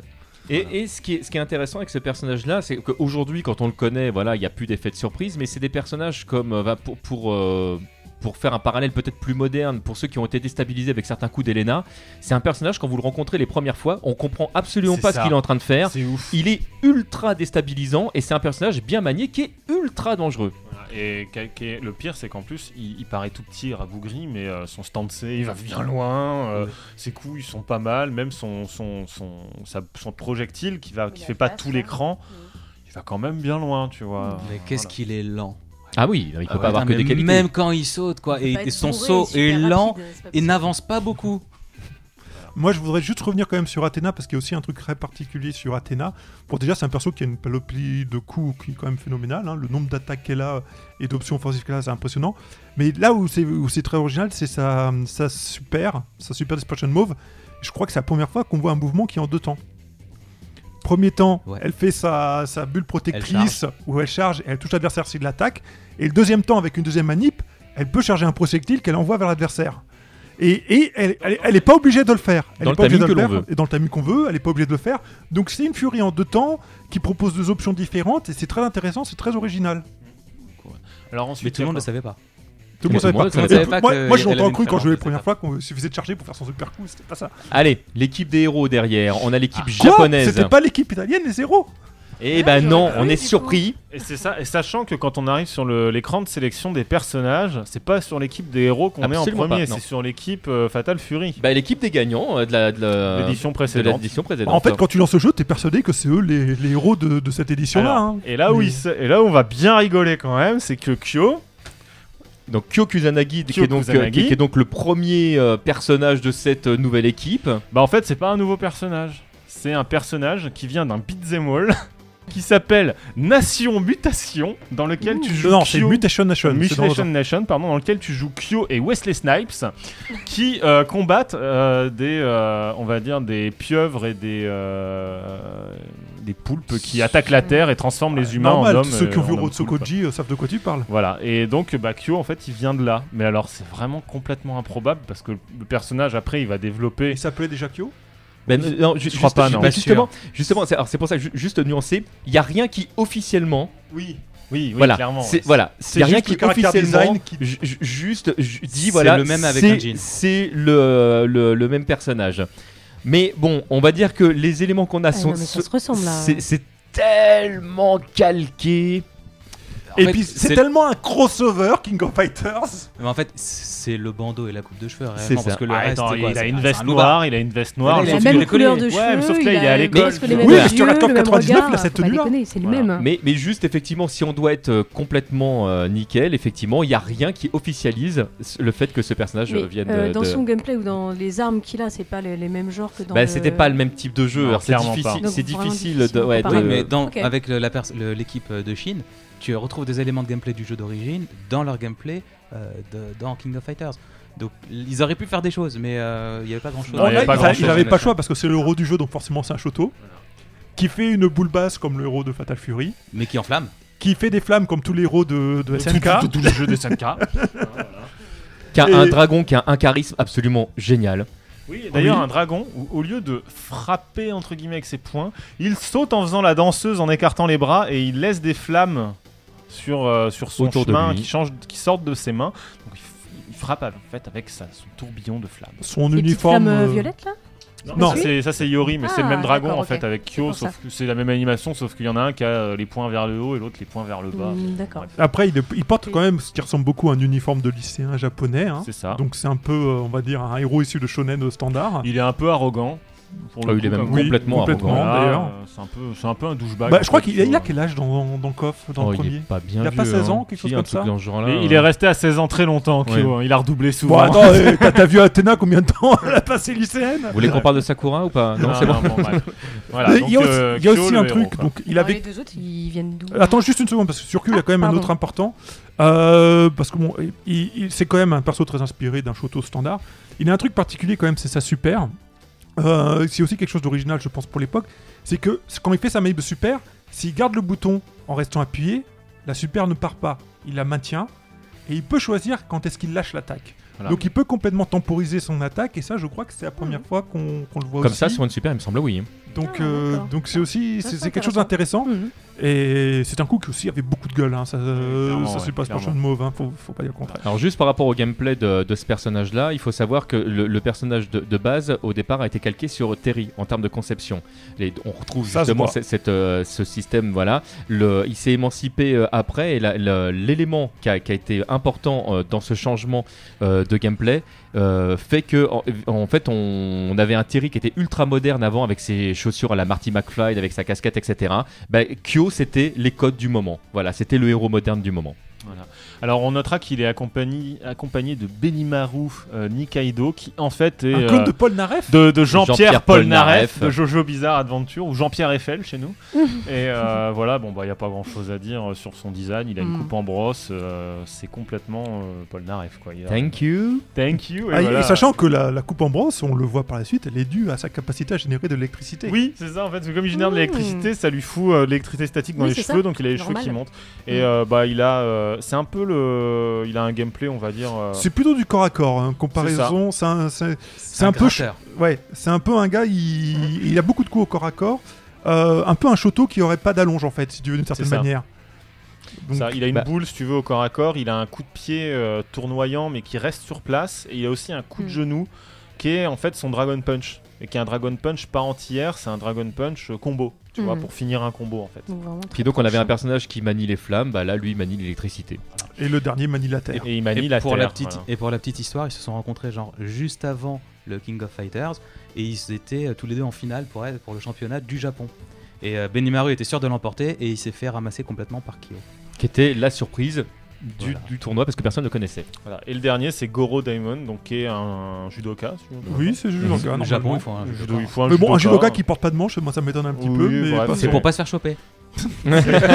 Cherche pas Voilà. Tu et, peux pas euh, Et bah, il, maîtrise euh, la terre, entre guillemets, puisqu'il donne des, des vibrations, il donne des coups avec ses paumes dans le sol, il fait des séismos avant tout le monde, on va Mm. dire, et voilà, et c'est euh, Oui. et c'est le Et ça chopper de Et l'équipe. ça touche de n'importe où sur l'écran. C'est Faut- ça. Faut sauter ou bloquer euh, Mm. accroupi. Et donc, euh, l'un des persos qui inaugure les combos, euh, les combos shop, qui fait excessivement mal. Euh, il a aussi des contres, si je dis pas de bêtises, qui Je sais pas s'il en a dans Non, il en a Il en a pas. pas Pas, encore, pas- pas dans Je 94. crois pas, non. D'accord. C'est venu après. Crois pas, non. Mm. Bref, donc voilà. Et il faut bien le dire, cette équipe, bah, elle est bien violente quand même. hein. Parce que Bah, en elle gros, est surtout, comparée aux autres, équilibrée. Elle est super équilibrée. Je veux dire, t'as un mec de corps à corps, t'as un mec Oui, qui c'est a un choto et t'as un, t'as mec qui a un chopper. Je veux Mm. dire, t'as- tu couvres toutes les options en fait. C'est une des rares équipes où tu as trois personnages qui se jouent vraiment différemment. C'est une, c'est une des rares équipes qui varie le gameplay, quoi.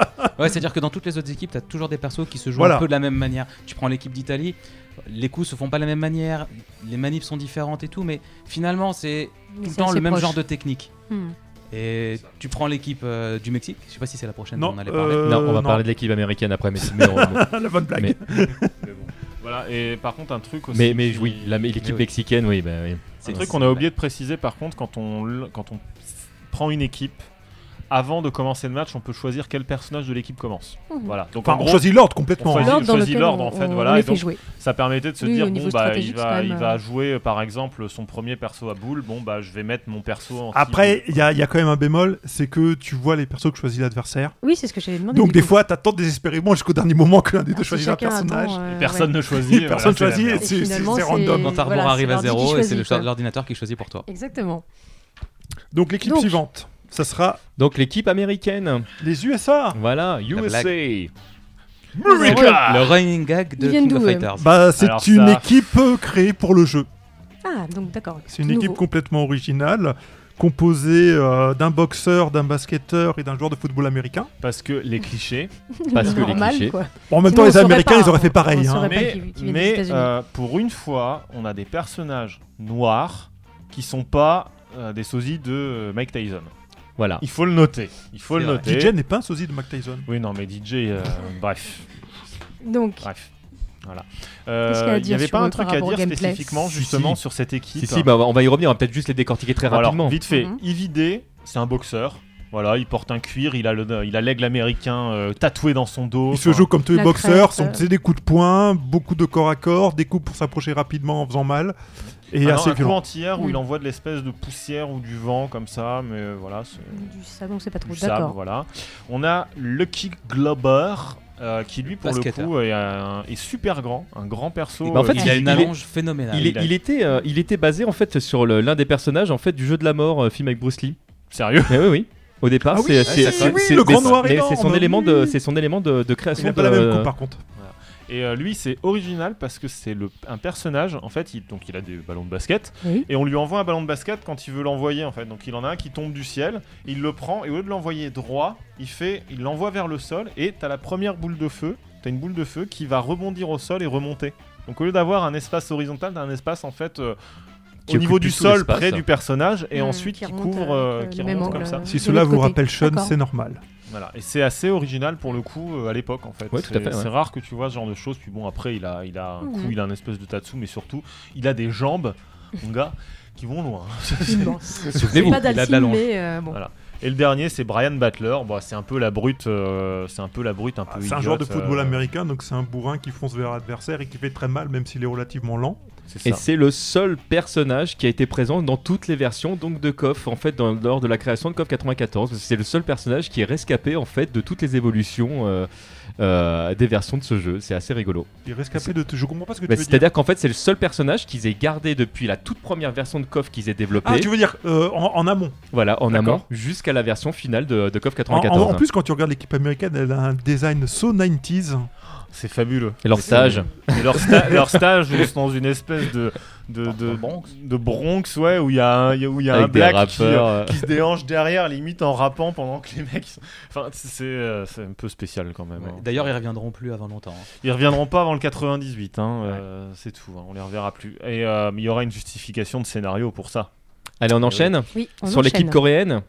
Attends, il y a juste un truc Ah, que je voulais dire sur Brian, un truc intéressant. Il a un, un coup en l'air en fait où il tourne comme un Tatsumaki Mhm. et euh, mais il peut le faire que en l'air et c'est assez bizarre parce qu'en fonction de la hauteur où tu le fais, il monte ou il descend, etc. Donc En fait, la, cou- la complètement cou- improbable. voilà, la courbe dé- dépend. dépend de la hauteur à laquelle tu es fais dans ton saut en fait. Et Mm. résultat, Si t'es en train de euh, monter ou de descendre. aussi. Voilà, c'est ça. Et le truc qui est marrant, c'est que des fois, tu te demandes vraiment comment faut garder le truc. hein. C'est quand pour peu que tu passes derrière, il tape une fois, deux fois, tu sais pas trop et tout. Donc euh, c'est assez original pour le coup. Et déstabilisant. Oui, Voilà. c'est ça, surtout. Ouais. Ensuite, on disait. Donc, équipe Euh, coréenne. Coréenne. Coréenne avec le, un des personnages les plus populaires de of Fighters. Et- parce et- que un des plus forts d'édition en édition, il faut être honnête. Donc hein. ils viennent d'où Alors voilà. Alors. Il y a Com- alors, commençons le premier, début. le premier, facile, Kim. Kim qui vient de Fatal Fury 2. Alors Fatal pour la Fury petite 2. anecdote, en fait, il n'a été incorporé dans cette équipe qu'au tout dernier moment. En fait, il y avait au départ une équipe qu'avec des mecs qui étaient euh, qui Des étaient tolards. en, des Voilà. tolards, qui étaient en cours d'évasion, base, exactement. voilà. Et, euh, et donc euh, ils ont décidé de, de- de le remplacer donc par Kim qui avait un- juste euh, un énorme charisme et surtout une popularité euh, à l'époque qui était, euh, qui était Et puis, grandissante. Kim, en tant que personnage, c'est censé être un peu l'incarnation de la justice aussi. Et donc ils ont Mmh, c'est drôle, justifié de le mettre dans une équipe de tolards en disant qu'il était en train de manager grosso modo les deux autres pour qu'ils ne soient plus justement Pour les réhabiliter. Ils euh, s'occupent de leur rédemption. Oui, il a l'air Voilà. d'un enfant de cœur là, comme ça par rapport aux autres. hein. Bon, donc Kim, va peut-être pas revenir dessus, mais c'est un personnage parmi les plus complets que tu puisses trouver. Il a pas de, po- il a pas de projectile, mais il en a pas besoin. Et il est capable à peu près de tout faire. hein. Il t'attaque d'en haut, d'en bas, il monte, il Il descend. te euh, punit de l'autre bout de l'écran, c'est La furie de l'autre bout de l'écran qui est quasi instantanée. qui sort en l'air. Putain. Euh, pas encore dans celui-là-ci. Mais ce je crois que perso. si. Tu crois que si perso. Ah, faudra Je vérifier. suis pas sûr. Je crois Tu pas. me mets le doute, Je crois là. pas, ce je crois perso pas. qui fait euh, back kick, back kick, back kick, back kick, euh, flash kick, tranquille comme ça. Non, non, c'est bon, c'est un perso ultra complet, un des plus populaires de Fatal Fury, un personnage qui sait aussi euh, avancer accroupi normalement. tous les personnages de Fatal Fury ont cette option. Voilà. Mm. Et j'ai vu que c'est un perso qui a des coups à charge, ça peut l'aider Alors. aussi. Et à côté, c'est complètement con. Il y a, Alors, on a euh, y Freddy Krueger. Il y a, il y a Freddy Krueger, Choi Bounce. Freddy Krueger qui, un- qui vient de, de, de Gnome. Voilà. De- de- de- En termes de Et design. on a Bud Spencer. Voilà. En gros, si tu veux, Mhm. pour, pour dire Choi, c'est un nain. En Freddy Krueger. C'est pas un nain parce qu'il a pas le physique d'un nain, c'est une- c'est quelqu'un qui est très il est assez petit. petit, quoi. Ouais, enfin, bon. Il est, Bon, il est à l'échelle. petit. Il est rabougri. Et en fait, c'est un sous euh, clos. En gros, c'est un sous euh, Hmm. Vega de Street Fighter. Il saute euh, dans tous les sens, en beaucoup. Il a des coups assez rigolos, il crie tout le temps, le personnage aussi, c'est assez pénible. oui. Et euh, bon là, il a pas encore beaucoup de références, mais plus ça va aller par la suite dans la série, plus il aura de références Tu à dis- Freddy Krueger. Ouais, et puis tu disais qu'il criait, puis ça va pas s'arranger au fur et à mesure des Non. éditions du jeu. Aussi, ça aussi. Mais voilà, mais c'est un personnage qui est surtout virevoltant, quoi. Faut vraiment croire, c'est Il un saute personnage. très haut en fait. Il saute très haut, il saute très loin, il bouge très vite. C'est avant tout de l'incarnation de la vitesse. Et de Dans par sa taille, il passe en dessous de plein d'attaques. Hmm. Aussi. Contrairement à Ah, Chang, qui lui est monstrueux. Enfin, encore dans KOF 94, son sprite est pas si énorme que ça. Il est C'est quand même le plus gros euh, du jeu malgré tout. C'est le plus gros du jeu, mais il est pas aussi énorme que dans les, les éditions euh, suivantes de, de KOF. Mhm.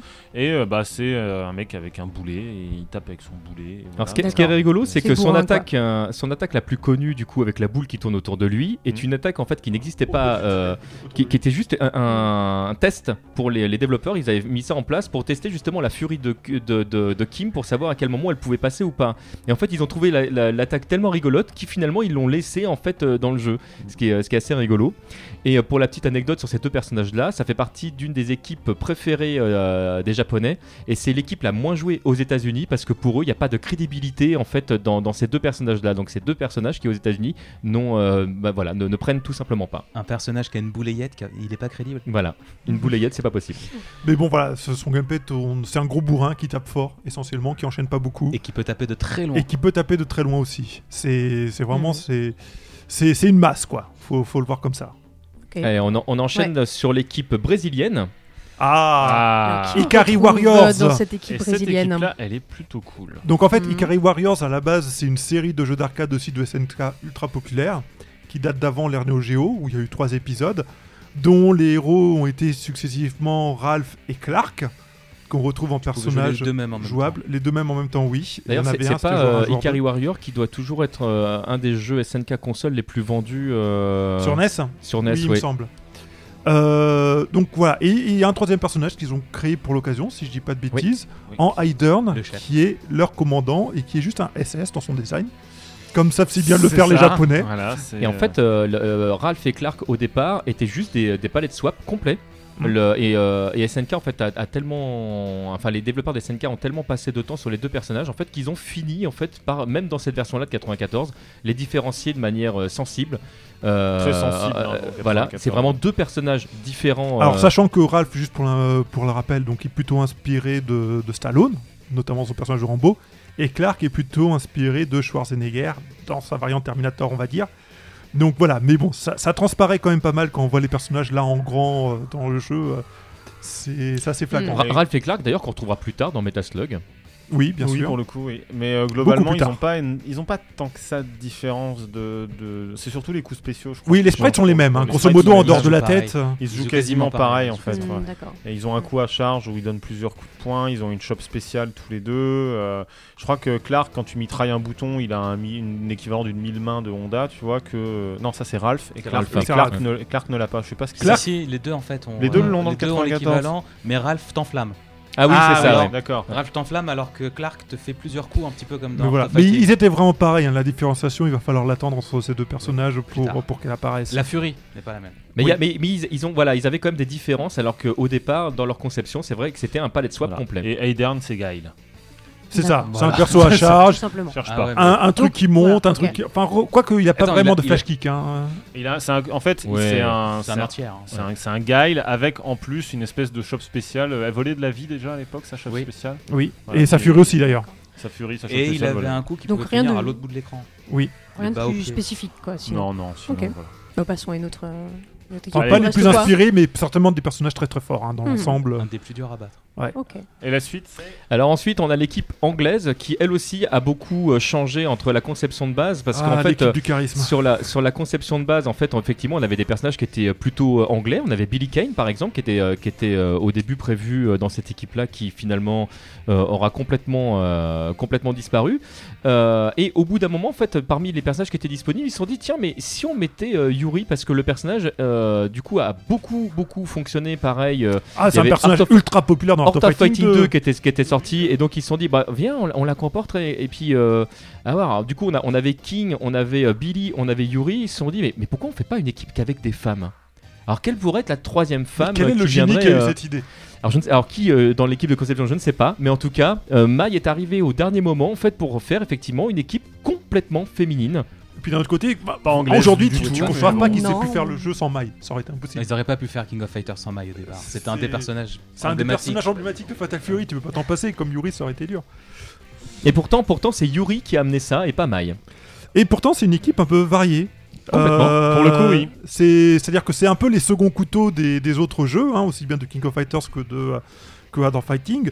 Mai, euh, bon bah c'est une de ces versions un peu plus, une des plus classiques et des plus standards. hein, c'est un Shoto quoi. C'est un choto. C'est un Shoto avec euh, quand même pas mal de, un bon potentiel aérien, hein, notamment le fait qu'elle puisse plonger sur l'adversaire ou varier ses sauts. Elle a euh, une projection aérienne aussi. si Elle a aussi une projection aérienne, tout à fait.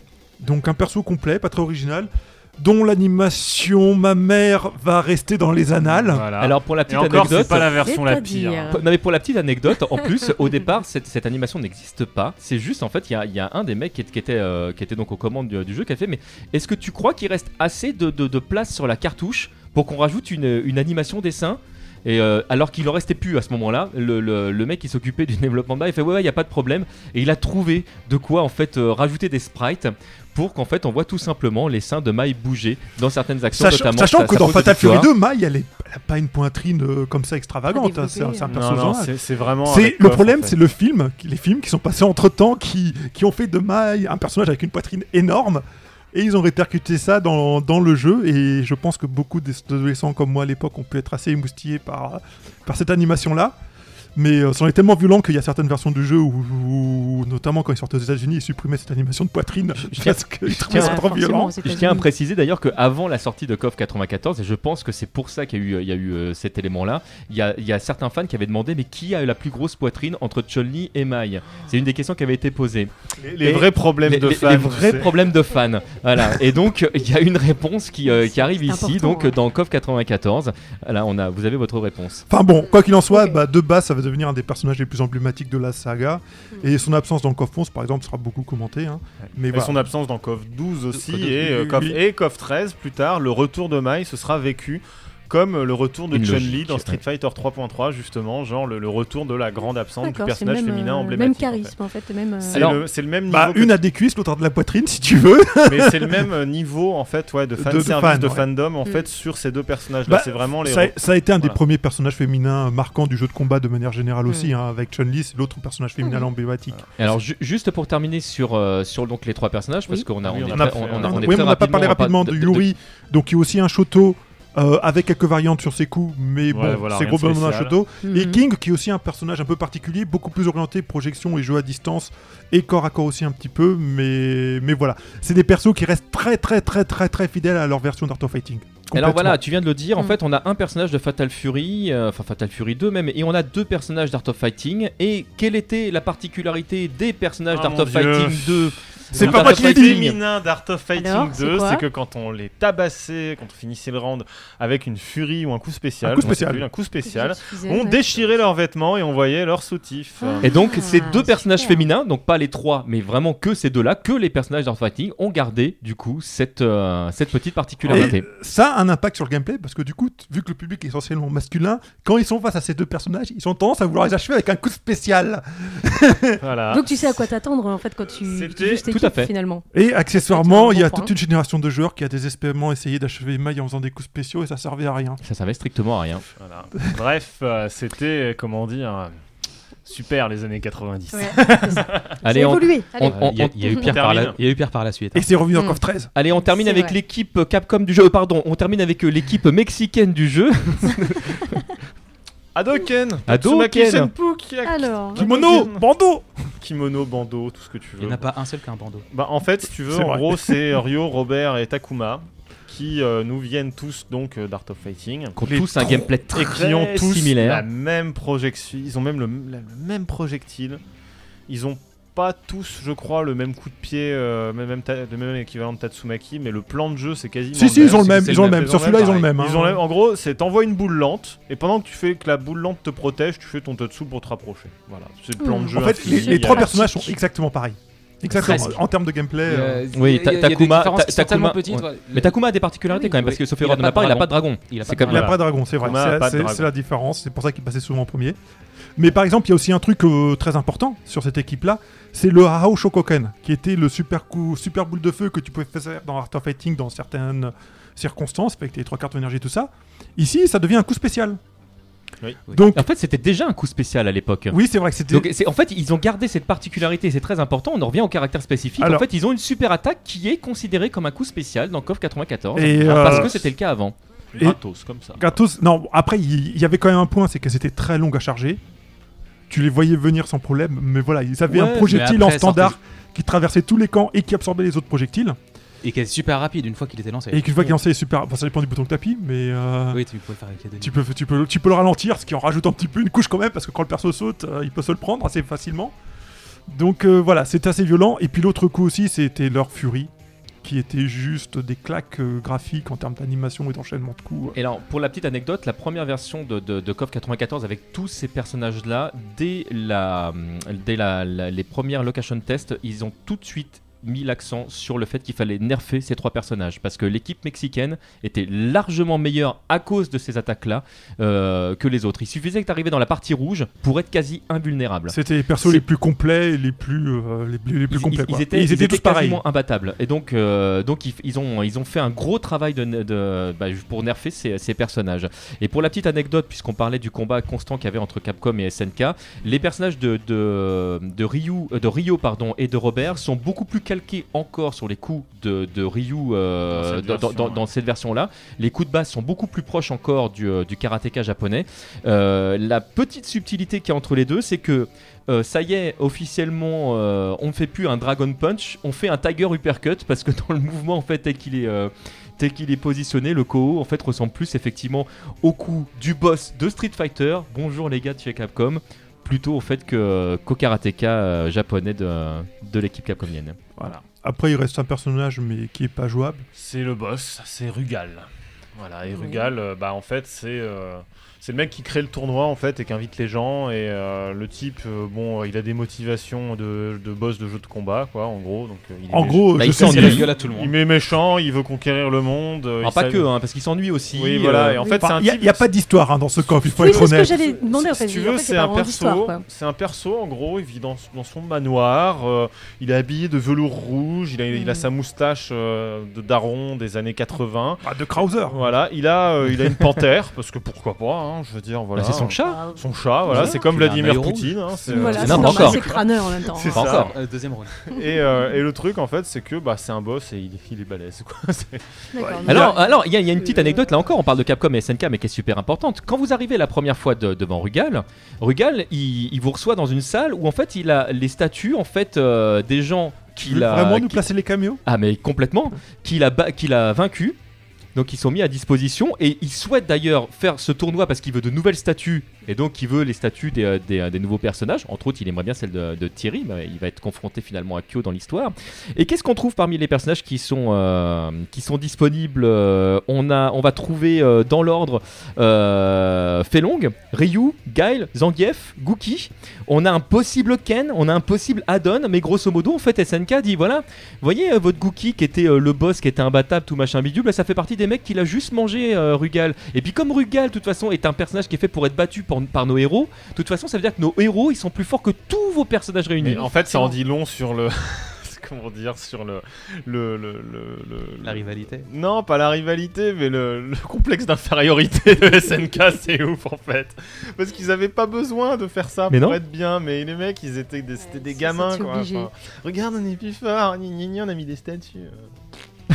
Je veux dire, bon. euh, Et puis je peux pas m'empêcher de rajouter, parce que ça me semble quand même super important, que la première fois que vous rencontrez Rugal, il ne se bat qu'avec ses coups normaux. Il n'utilise aucun coup spéciaux. Ah. Donc il est habillé euh, genre un petit peu crâneur, je suis en costume, euh, je vous savate la gueule, mais sans aucun coup gratos. Et il faut le battre une première fois pour avoir la chance ou la malchance, il faut voir un petit peu comment, euh, comment on l'entend, de l'affronter avec ses coups spéciaux qui sont juste absolument euh, démentiels, euh, des, des boules de feu qui font tout l'écran, euh, qui vont super vite, euh, C'est une claque. euh, des, des boules de feu qui vont ras le corps, euh, des, des dragons qui vous poutrent euh, quoi que vous fassiez. Enfin, c'est, c'est un Mm. personnage absolument de malade.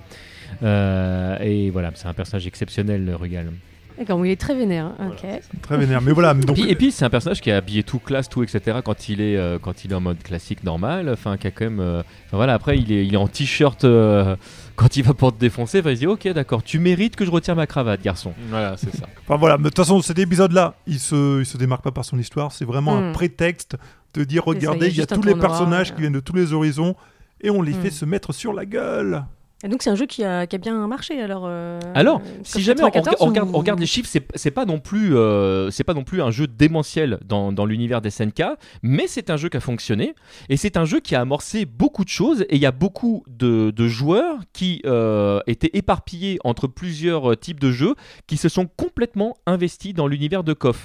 Là, grosso modo, SNK a réussi le tour de force et c'est ce qu'on exprimait tout à l'heure à, à dire aux joueurs si vous êtes des vrais joueurs de jeux de combat, c'est pas les jeux de Capcom, c'est pas les jeux de Sega, c'est pas les jeux non non, venez chez nous, c'est chez nous les vrais jeux. Et c'est pas qu'une question de gameplay. Il y a un point, faut, faut qu'on en parle quoi qu'il arrive sur ce jeu. Mais son rendu graphique. Putain, quoi. Ah bah C'était oui. Jeu, honnêtement, C'est une claque. C'était une révolution. C'est même une révolution. C'est-à-dire qu'à l'époque, euh, sur tous les jeux de baston et quasiment tous les jeux 2D, tu avais des graphismes un peu pâteux, un peu gras. Tu essayais souvent de dessiner le contour du trait qui te prenait un pixel et vu les résolutions de l'époque, ça te faisait des trucs toujours euh, très envahissants. Et là, on arrive sur un jeu qui, qui fait abstraction de ça, qui prend pas un rendu dessiné, il essaye pas de faire du dessin, il va vraiment réaliser directement les pixels. Plutôt que de nous proposer des personnages gros et balourds, il nous propose des personnages fins, prononcés, avec des dégradés très très forts. Même les personnages qui sont costauds sont plus pas de fins. contour, tu utilises surtout des dégradés pour. Des- euh, des- ça, en fait, c'est un peu la différence quand tu dessines entre commencer à, à dessiner par le contour ou dessiner en fait directement par les ombres pour créer Mhm. du volume. Tu vois, c'est une grosse différence. C'est dans deux manières en fait d'aborder le dessin que tu peux reporter sur le, le fait de faire du sprite. Et Wellcook a raison. Je pense que ce qui nous a tous marqué là-dessus, c'est les dégradés qu'on retrouve d'ailleurs dans KOF 13 une version euh, technologie euh, puissance 5000 quoi par rapport à la Neo Geo. Mais c'est vraiment le truc qui a marqué l'époque. Et Et surtout, c'est ça qu'il faut aussi préciser, c'est que pourquoi ils ont choisi un aspect graphique comme ça? Parce qu'il y avait tellement, tous tous les personnages, ils venaient tellement de jeux différents, avec des aspects graphiques différents, qu'il fallait unifier tout ça pour que ça ait une cohérence. Sinon, tu allais avoir des personnages avec des sprites beaucoup trop différents. Tu vois. Après, il y avait peut-être aussi une contrainte technique parce que le fait de réaliser des sprites plus fins, tu bouffes moins de mémoire. Possible. Donc d'un autre côté, ça leur permettait aussi de caser plus de personnages dans le même jeu. Donc je pense que ça peut être joué à un moment ou un autre dans le développement Oui. aussi, La, la- la mémoire était super importante. euh. surtout Mais, le prix qui coûte à l'époque. euh, Mais le rendu, il était, il était. Il En fait, ils ont, il ils, y a- ils ont réinventé le, le- ils ont inventé. J'ai envie de le pixel art à certains niveaux, mais la, la- la- la création de sprite, la réalisation de sprite, et le rendu, ils ont créé quelque chose de nouveau avec ce jeu. mais de avec jamais le vu même avant. nombre de, de couleurs qu'ailleurs ou autre. Enfin, Alors les, de- le problème, On est sur du 16 bits. on est sur 16 bits, mais on est 16 sur la Neo Geo qui est quand même un hardware qui avait un potentiel d'affichage beaucoup plus élevé que les autres consoles de Mm. Bon, après c'était dans Si on la parle de console, hein, l'arcade. en termes en termes d'arcade, voilà. En termes est- d'arcade, c'était équivalent. Eh, Capcom aurait pu faire la même chose avec son CPS2. Hmm. Mais il y a une approche, approche intellectuelle, une approche créatrice derrière qui fait qu'ils ont complètement, euh, ils, ont, ils ont créé quelque chose. Bah, pour reprendre l'un des derniers podcasts qu'on a fait autour de l'univers de, de Vampire, on a expliqué à quel point ça a été une révolution, à quel point Capcom, en termes d'animation, a créé quelque chose qui n'existait pas. Euh, euh, KOF ne s'est pas, ne s'est pas rentré là-dedans. Il savait qu'avec le nombre de personnages qu'il y avait, parce qu'on a oublié de le préciser, mais au total, quand même, il y a 24 personnages, c'est quand même pas rien. Il, savait qu'il pouvait pas faire des, des phases d'animation comme faisait Capcom. Il pouvait pas rivaliser là-dessus. Donc ils sont vraiment partis sur un autre chemin. Et je trouve ça vraiment très intelligent parce qu'il il se, il se propose vraiment comme, comme quelque chose, bah, comme un véritable concurrent et pas comme un suiveur, comme on l'exprimait tout à l'heure. En fait, c'est l'important, c'est se créer son identité, si tu veux. Et en gros, quand tu animes des choses, tu as des règles d'animation à respecter, si tu veux. Mais dans les faits, SNK, euh, comme ils pouvaient pas faire un- des animations inspirées du dessin animé comme on fait euh, Capcom avec Darkstalkers puis Street Fighter 3 avec de la déformation avec des beaucoup d'étapes d'animation ils se sont dit on va avant tout miser sur la cohérence physique sur euh, les- le- le- le charisme du dessin et euh, sur parfois quelques euh, petits détails euh, sur les personnages dans, euh, bah, par exemple, j'en sais rien comment on Et pourrait fois, dire, mais ce qui est important, c'est que tu- c'est c'est- Bah, c'est les ouf, poses, en fait, les, c'est les les poses, poses. etc. Mais tu vois, les C'est- personnages dans KOF, ils se déforment pas. Tu vois, Mm. c'est-à-dire quand ils donnent un coup, ils ils s'allongent pas, genre le pied, il- comment, enfin la jambe, Mais elle fait comme il y a- Pas il y a- 3 km, tu vois. Comme il y a peu de sprites et que c'est souvent les mêmes sprites qui sont réutilisés à plein de moments, en fait, les étapes clés, elles sont ultra marquées, c'est ultra shonen en fait. Ça parle à un public euh, où on dit, ben voilà, regardez, vous avez vu mon dragon là, le personnage de Kyo qui reste à un moment donné, alors le, le même, perso- le, le- le même sprite qui monte, et t'as- pourtant tu as, une, un- une sensation de mouvement, mais tu vois, c'est comme si tu avais un arrêt sur image sur Ça ton sur sur la ton dessin animé, euh, en fait. C'est comme euh, ça s'imprime. tu quoi. as quand même un sens du détail qui est particulier. Tu regardes la doudoune de Ralph Clark, tu vois les lignes de la doudoune qui font sa forme. Et d'un autre côté, quand tu regardes leur visage, c'est à peine si tu vois les yeux et pas le reste. Donc ils ont. Ils arrivent à la fois à être riches et simplifiés et ils font quelque chose de très particulier. Là où les autres auraient forcément cherché à décider un visage, un visage même si c'était vraiment mais montrer un nez, une bouche et des yeux, eux ils ne sont pas ça s'il fallait. D'accord, là c'est plus vraiment dans, dans le trait que dans la. Dans le- le- non, bah dans le détail, ils euh, essaient d'être réalistes comme ils, comme, c'est ils, ça. ré- comme ils respectent des proportions réalistes. Bah oui, tu peux pas avoir une Mm. tête géante euh, sur un Mhm. crâne juste parce que tu veux montrer des yeux, tu vois. Voilà. D'accord. C'est t'as des pixels, bah tu, tu fais ce que tu peux avec et si tu peux pas, bah tu le fais pas. Et ce qui était vraiment très très différent par rapport euh, aux jeux SNK de l'époque, c'était cette espèce de sobriété. Ouais, Dans le jeu. ouais, clairement. C'est-à-dire que là où tu avais plein d'effets spéciaux dans les coups spéciaux, euh, de fois spéciaux des personnages, euh, là tu en auras beaucoup moins. Il y a plein même des fois quasiment pas. hein. Oui, par exemple, je sais pas, euh, le, euh, Yuri- pas le Hurricane Kick, le, euh, le Tiger Kick de euh, Joe Higashi, il, est, il s'enflamme pas. T'as une espèce de, de dégradé, enfin de, de trait, un petit peu comme dans un manga, comme il est en train de sauter. Donc ils vont plus appuyer le, le mouvement que les effets spéciaux autour. D'accord, donc tu as, cette sensation donc, d'impact qui est quand même donc, Oui. bien euh, réalisé, mais où tu pas besoin de superflu. Oui, ou même de, au- en, fait, Enfin, de- en même temps, ça. les effets spéciaux dans ce jeu, c'est essentiellement ça, des quoi. flammes. Oui, et d'ailleurs, même les flammes étaient très très différentes. C'est-à-dire que d'habitude, t'as un sprite enflammé. Et là, c'est de la, de- des flammes qui viennent se mettre par-dessus le sprite du personnage. Et au niveau du rendu, mais c'est euh, c'est juste fabuleux. Donc Même- en fait, ça participe vraiment au plaisir du Et, jeu. et quoi. puis les, les flammes de Koff, elles ont une tronche qu'on n'a jamais vue ailleurs. Elles ressemblent à des flammes En fait, elle surtout. ressemble pas à un feu, elle ressemble à du fla- des flammes. C'est ça la nuance, tu vois. C'est pas genre un feu de camp euh, comme Et ça, euh, mis, euh, genre tout rond, latéral ou tout rond autre, à la base avec euh, Mhm. la petite, la Non, mais quand tu vois May quand elle s'enflamme, quand tu vois Kyo qui saute, enfin voilà, qui fait son Hmm. dragon, c'est c'est remarquable. Bah, c'est hein. emblématique. hein. Pour moi, le dragon de Kyo, il est emblématique de KOF 94. hein. Et on peut aussi Mhm. dire que les stages sont quand même super bien aussi. Parce que vraiment, on disait, il y a- Musicalement, il y a un super chant et intéressant. contre-chant et en fait chaque Mhm. stage a vraiment une personnalité super définie. Il y a un, il y a- il y a y un des détail. scrolling différentiels, plein de Putain, choses. c'est- tellement beau. Il y a pas, il y a aussi les ombres. Les ombres, on Oui, n'a pas parlé. Oui, oui, c'est Mais vrai. les ombres qui sont parfaitement découpées à la forme des personnages, on est loin des cercles qu'on voyait sur les personnages dans Street Mm. Fighter 2. Qui- Voilà, qui, ils ont ont pourtant fait, été euh, gardés super longtemps. super longtemps. 3, ils y sont encore Mais les oui. ombres en cercle. Voilà, hein. donc ils... pourtant, à mon avis, c'est pas très compliqué à calculer, c'est une projection mathématique, c'est pas la mort. Mais voilà, ils l'ont fait, ils l'ont fait de manière magnifique. D'ailleurs, c'est un truc que les émulateurs ont, ont longtemps eu du mal à émuler, c'est les ombres dans, dans King of Fighters. hein. Donc ils ont axé puis- sur le réalisme. et même C'est ça. euh, du son. le Et le détail. son, mais la bande son de ce jeu, Mm. mais Les Bah, bruitages. Oui, pour, Quand pour- tu lances un, un coup, euh, un coup spé, t'as as un bruitage qui est euh, hyper fin. Il y en a un qui me fait penser à, à l'homme qui valait euh, Trois euh, milliards. 3 milliards. Les- Cette espèce de, de bruit un peu élastique euh, où tu sens qu'il y a quelque chose qui est en train de se passer, qui est un peu, un peu subtil. C'est-à-dire que si tu tends pas l'oreille, tu l'entends pas. Et ça, ça te dit attention, là, il y a ton Bah, gars qui est en train de t'arriver. Tu, euh, quand vous jouez, euh, je sais pas s'il y en a parmi vous qui l'ont fait, mais quand vous jouez du coup à Neo Geo au casque, euh, vous vous rendez compte à quel point ce jeu est en stéréo, réellement. C'est oui, un- un que truc, un si truc de malade. Dans le côté droit du stage, tu l'entendais, à- tu entendais plus le son dans ton oreille droite plutôt que ton oreille gauche. Enfin, c'est, mais ce- il y, a, il y a un soin dans ce jeu, Mm. c'est ouf, quoi. C'est, Mm. c'est un- incroyable. Et puis ça chante. Et oui, les chante. sons, putain, les chansons. Mais le stage de, de l'Italie, le, le thème de, de- de- du stage de l'Italie, mais c'est. des fois, il y, a des- il y a un morceau d'accordéon, on sait pas exactement d'où il vient. Il y a une voix, elle, on- elle chante, mais on sait pas si elle chante vraiment, parce que c'est pas une vraie chanson. Enfin, Moi j'avais plutôt l'impression que c'était- qu'on était un peu à la crier, tu sais, genre le gars il est en train de crier, genre euh, viens voir mon poisson, il est beau. euh. Ouais, c'est Ce ça. Mais en même temps, c'est de la musique. tu Ce qui est absolument incroyable, c'est qu'en fait, en on a. d'immersion, c'est quand même assez, euh, assez appréciable là. On, a, on a un jeu qui, euh, qui chez Capcom, on, on met tout sur l'aspect visuel et l'aspect euh, gameplay, etc. Mais c'est vrai que le son, euh, je parle pas des musiques, hein, je parle bien des, des effets sonores, Mm. c'est toujours quelque chose qui dans les premières versions sont passés au second plan. Bah, le problème, Chez c'est SNK, aussi, le c'est son- aussi un problème de mémoire. Bien hein. sûr, mais chez. SNK, ils ont fait le choix de dire euh, le jeu, c'est c'est tout, c'est un ensemble. Et le son fait partie euh, Mm. euh, de manière intrinsèque au jeu et au gameplay. Donc, ils, ils ont vraiment mis ça en avant. Et puis les décors sont d'une richesse. C'est-à-dire qu'on avait déjà eu des décors riches, des décors animés en fond, mais là, on atteint un niveau qui avait comme été les- jamais atteint avant, quoi. C'est comme les décors de Fatal Fury, mais en plus coloré, en plus fin, en plus maîtrisé, avec une meilleure, on va dire, euh, un meilleur sens de la composition dans le dessin, tout Ils simplement. sont tu super vois. vivants. Ils sont. euh, Je sais pas vous, mais moi ça a été le seul jeu dans toute ma vie où j'ai posé la manette pour écouter la musique. Ah non, moi, il y a eu Street 2 avant, mais bon. Ah ouais, non. La première fois, j'étais avec le jumeau maléfique de Kaldan. On, on venait de lancer le jeu sur Neo Geo CD, donc en plus les arrangements étaient encore meilleurs. Ouais, ouais. Donc on va s'arrêter là pour, euh, pour cette partie sur. euh, T'es sûr On a encore plein de choses à 94. dire. Non, non, je pense que c'est bon. On n'a pas Et parlé de la euh, conjonctivite euh, de Régal. Non, c'est vrai. Non, On en parlera dans la mais ça va 95. aller, hein. voilà, puis on va se retrouver pour euh, la deuxième partie avec. euh, pour, euh, Il y aura un 95. DLC Il y aura un DLC. Exactement. Waouh Bon, bah, Bah, tout de suite. Merci à alors. vous, à tout de suite.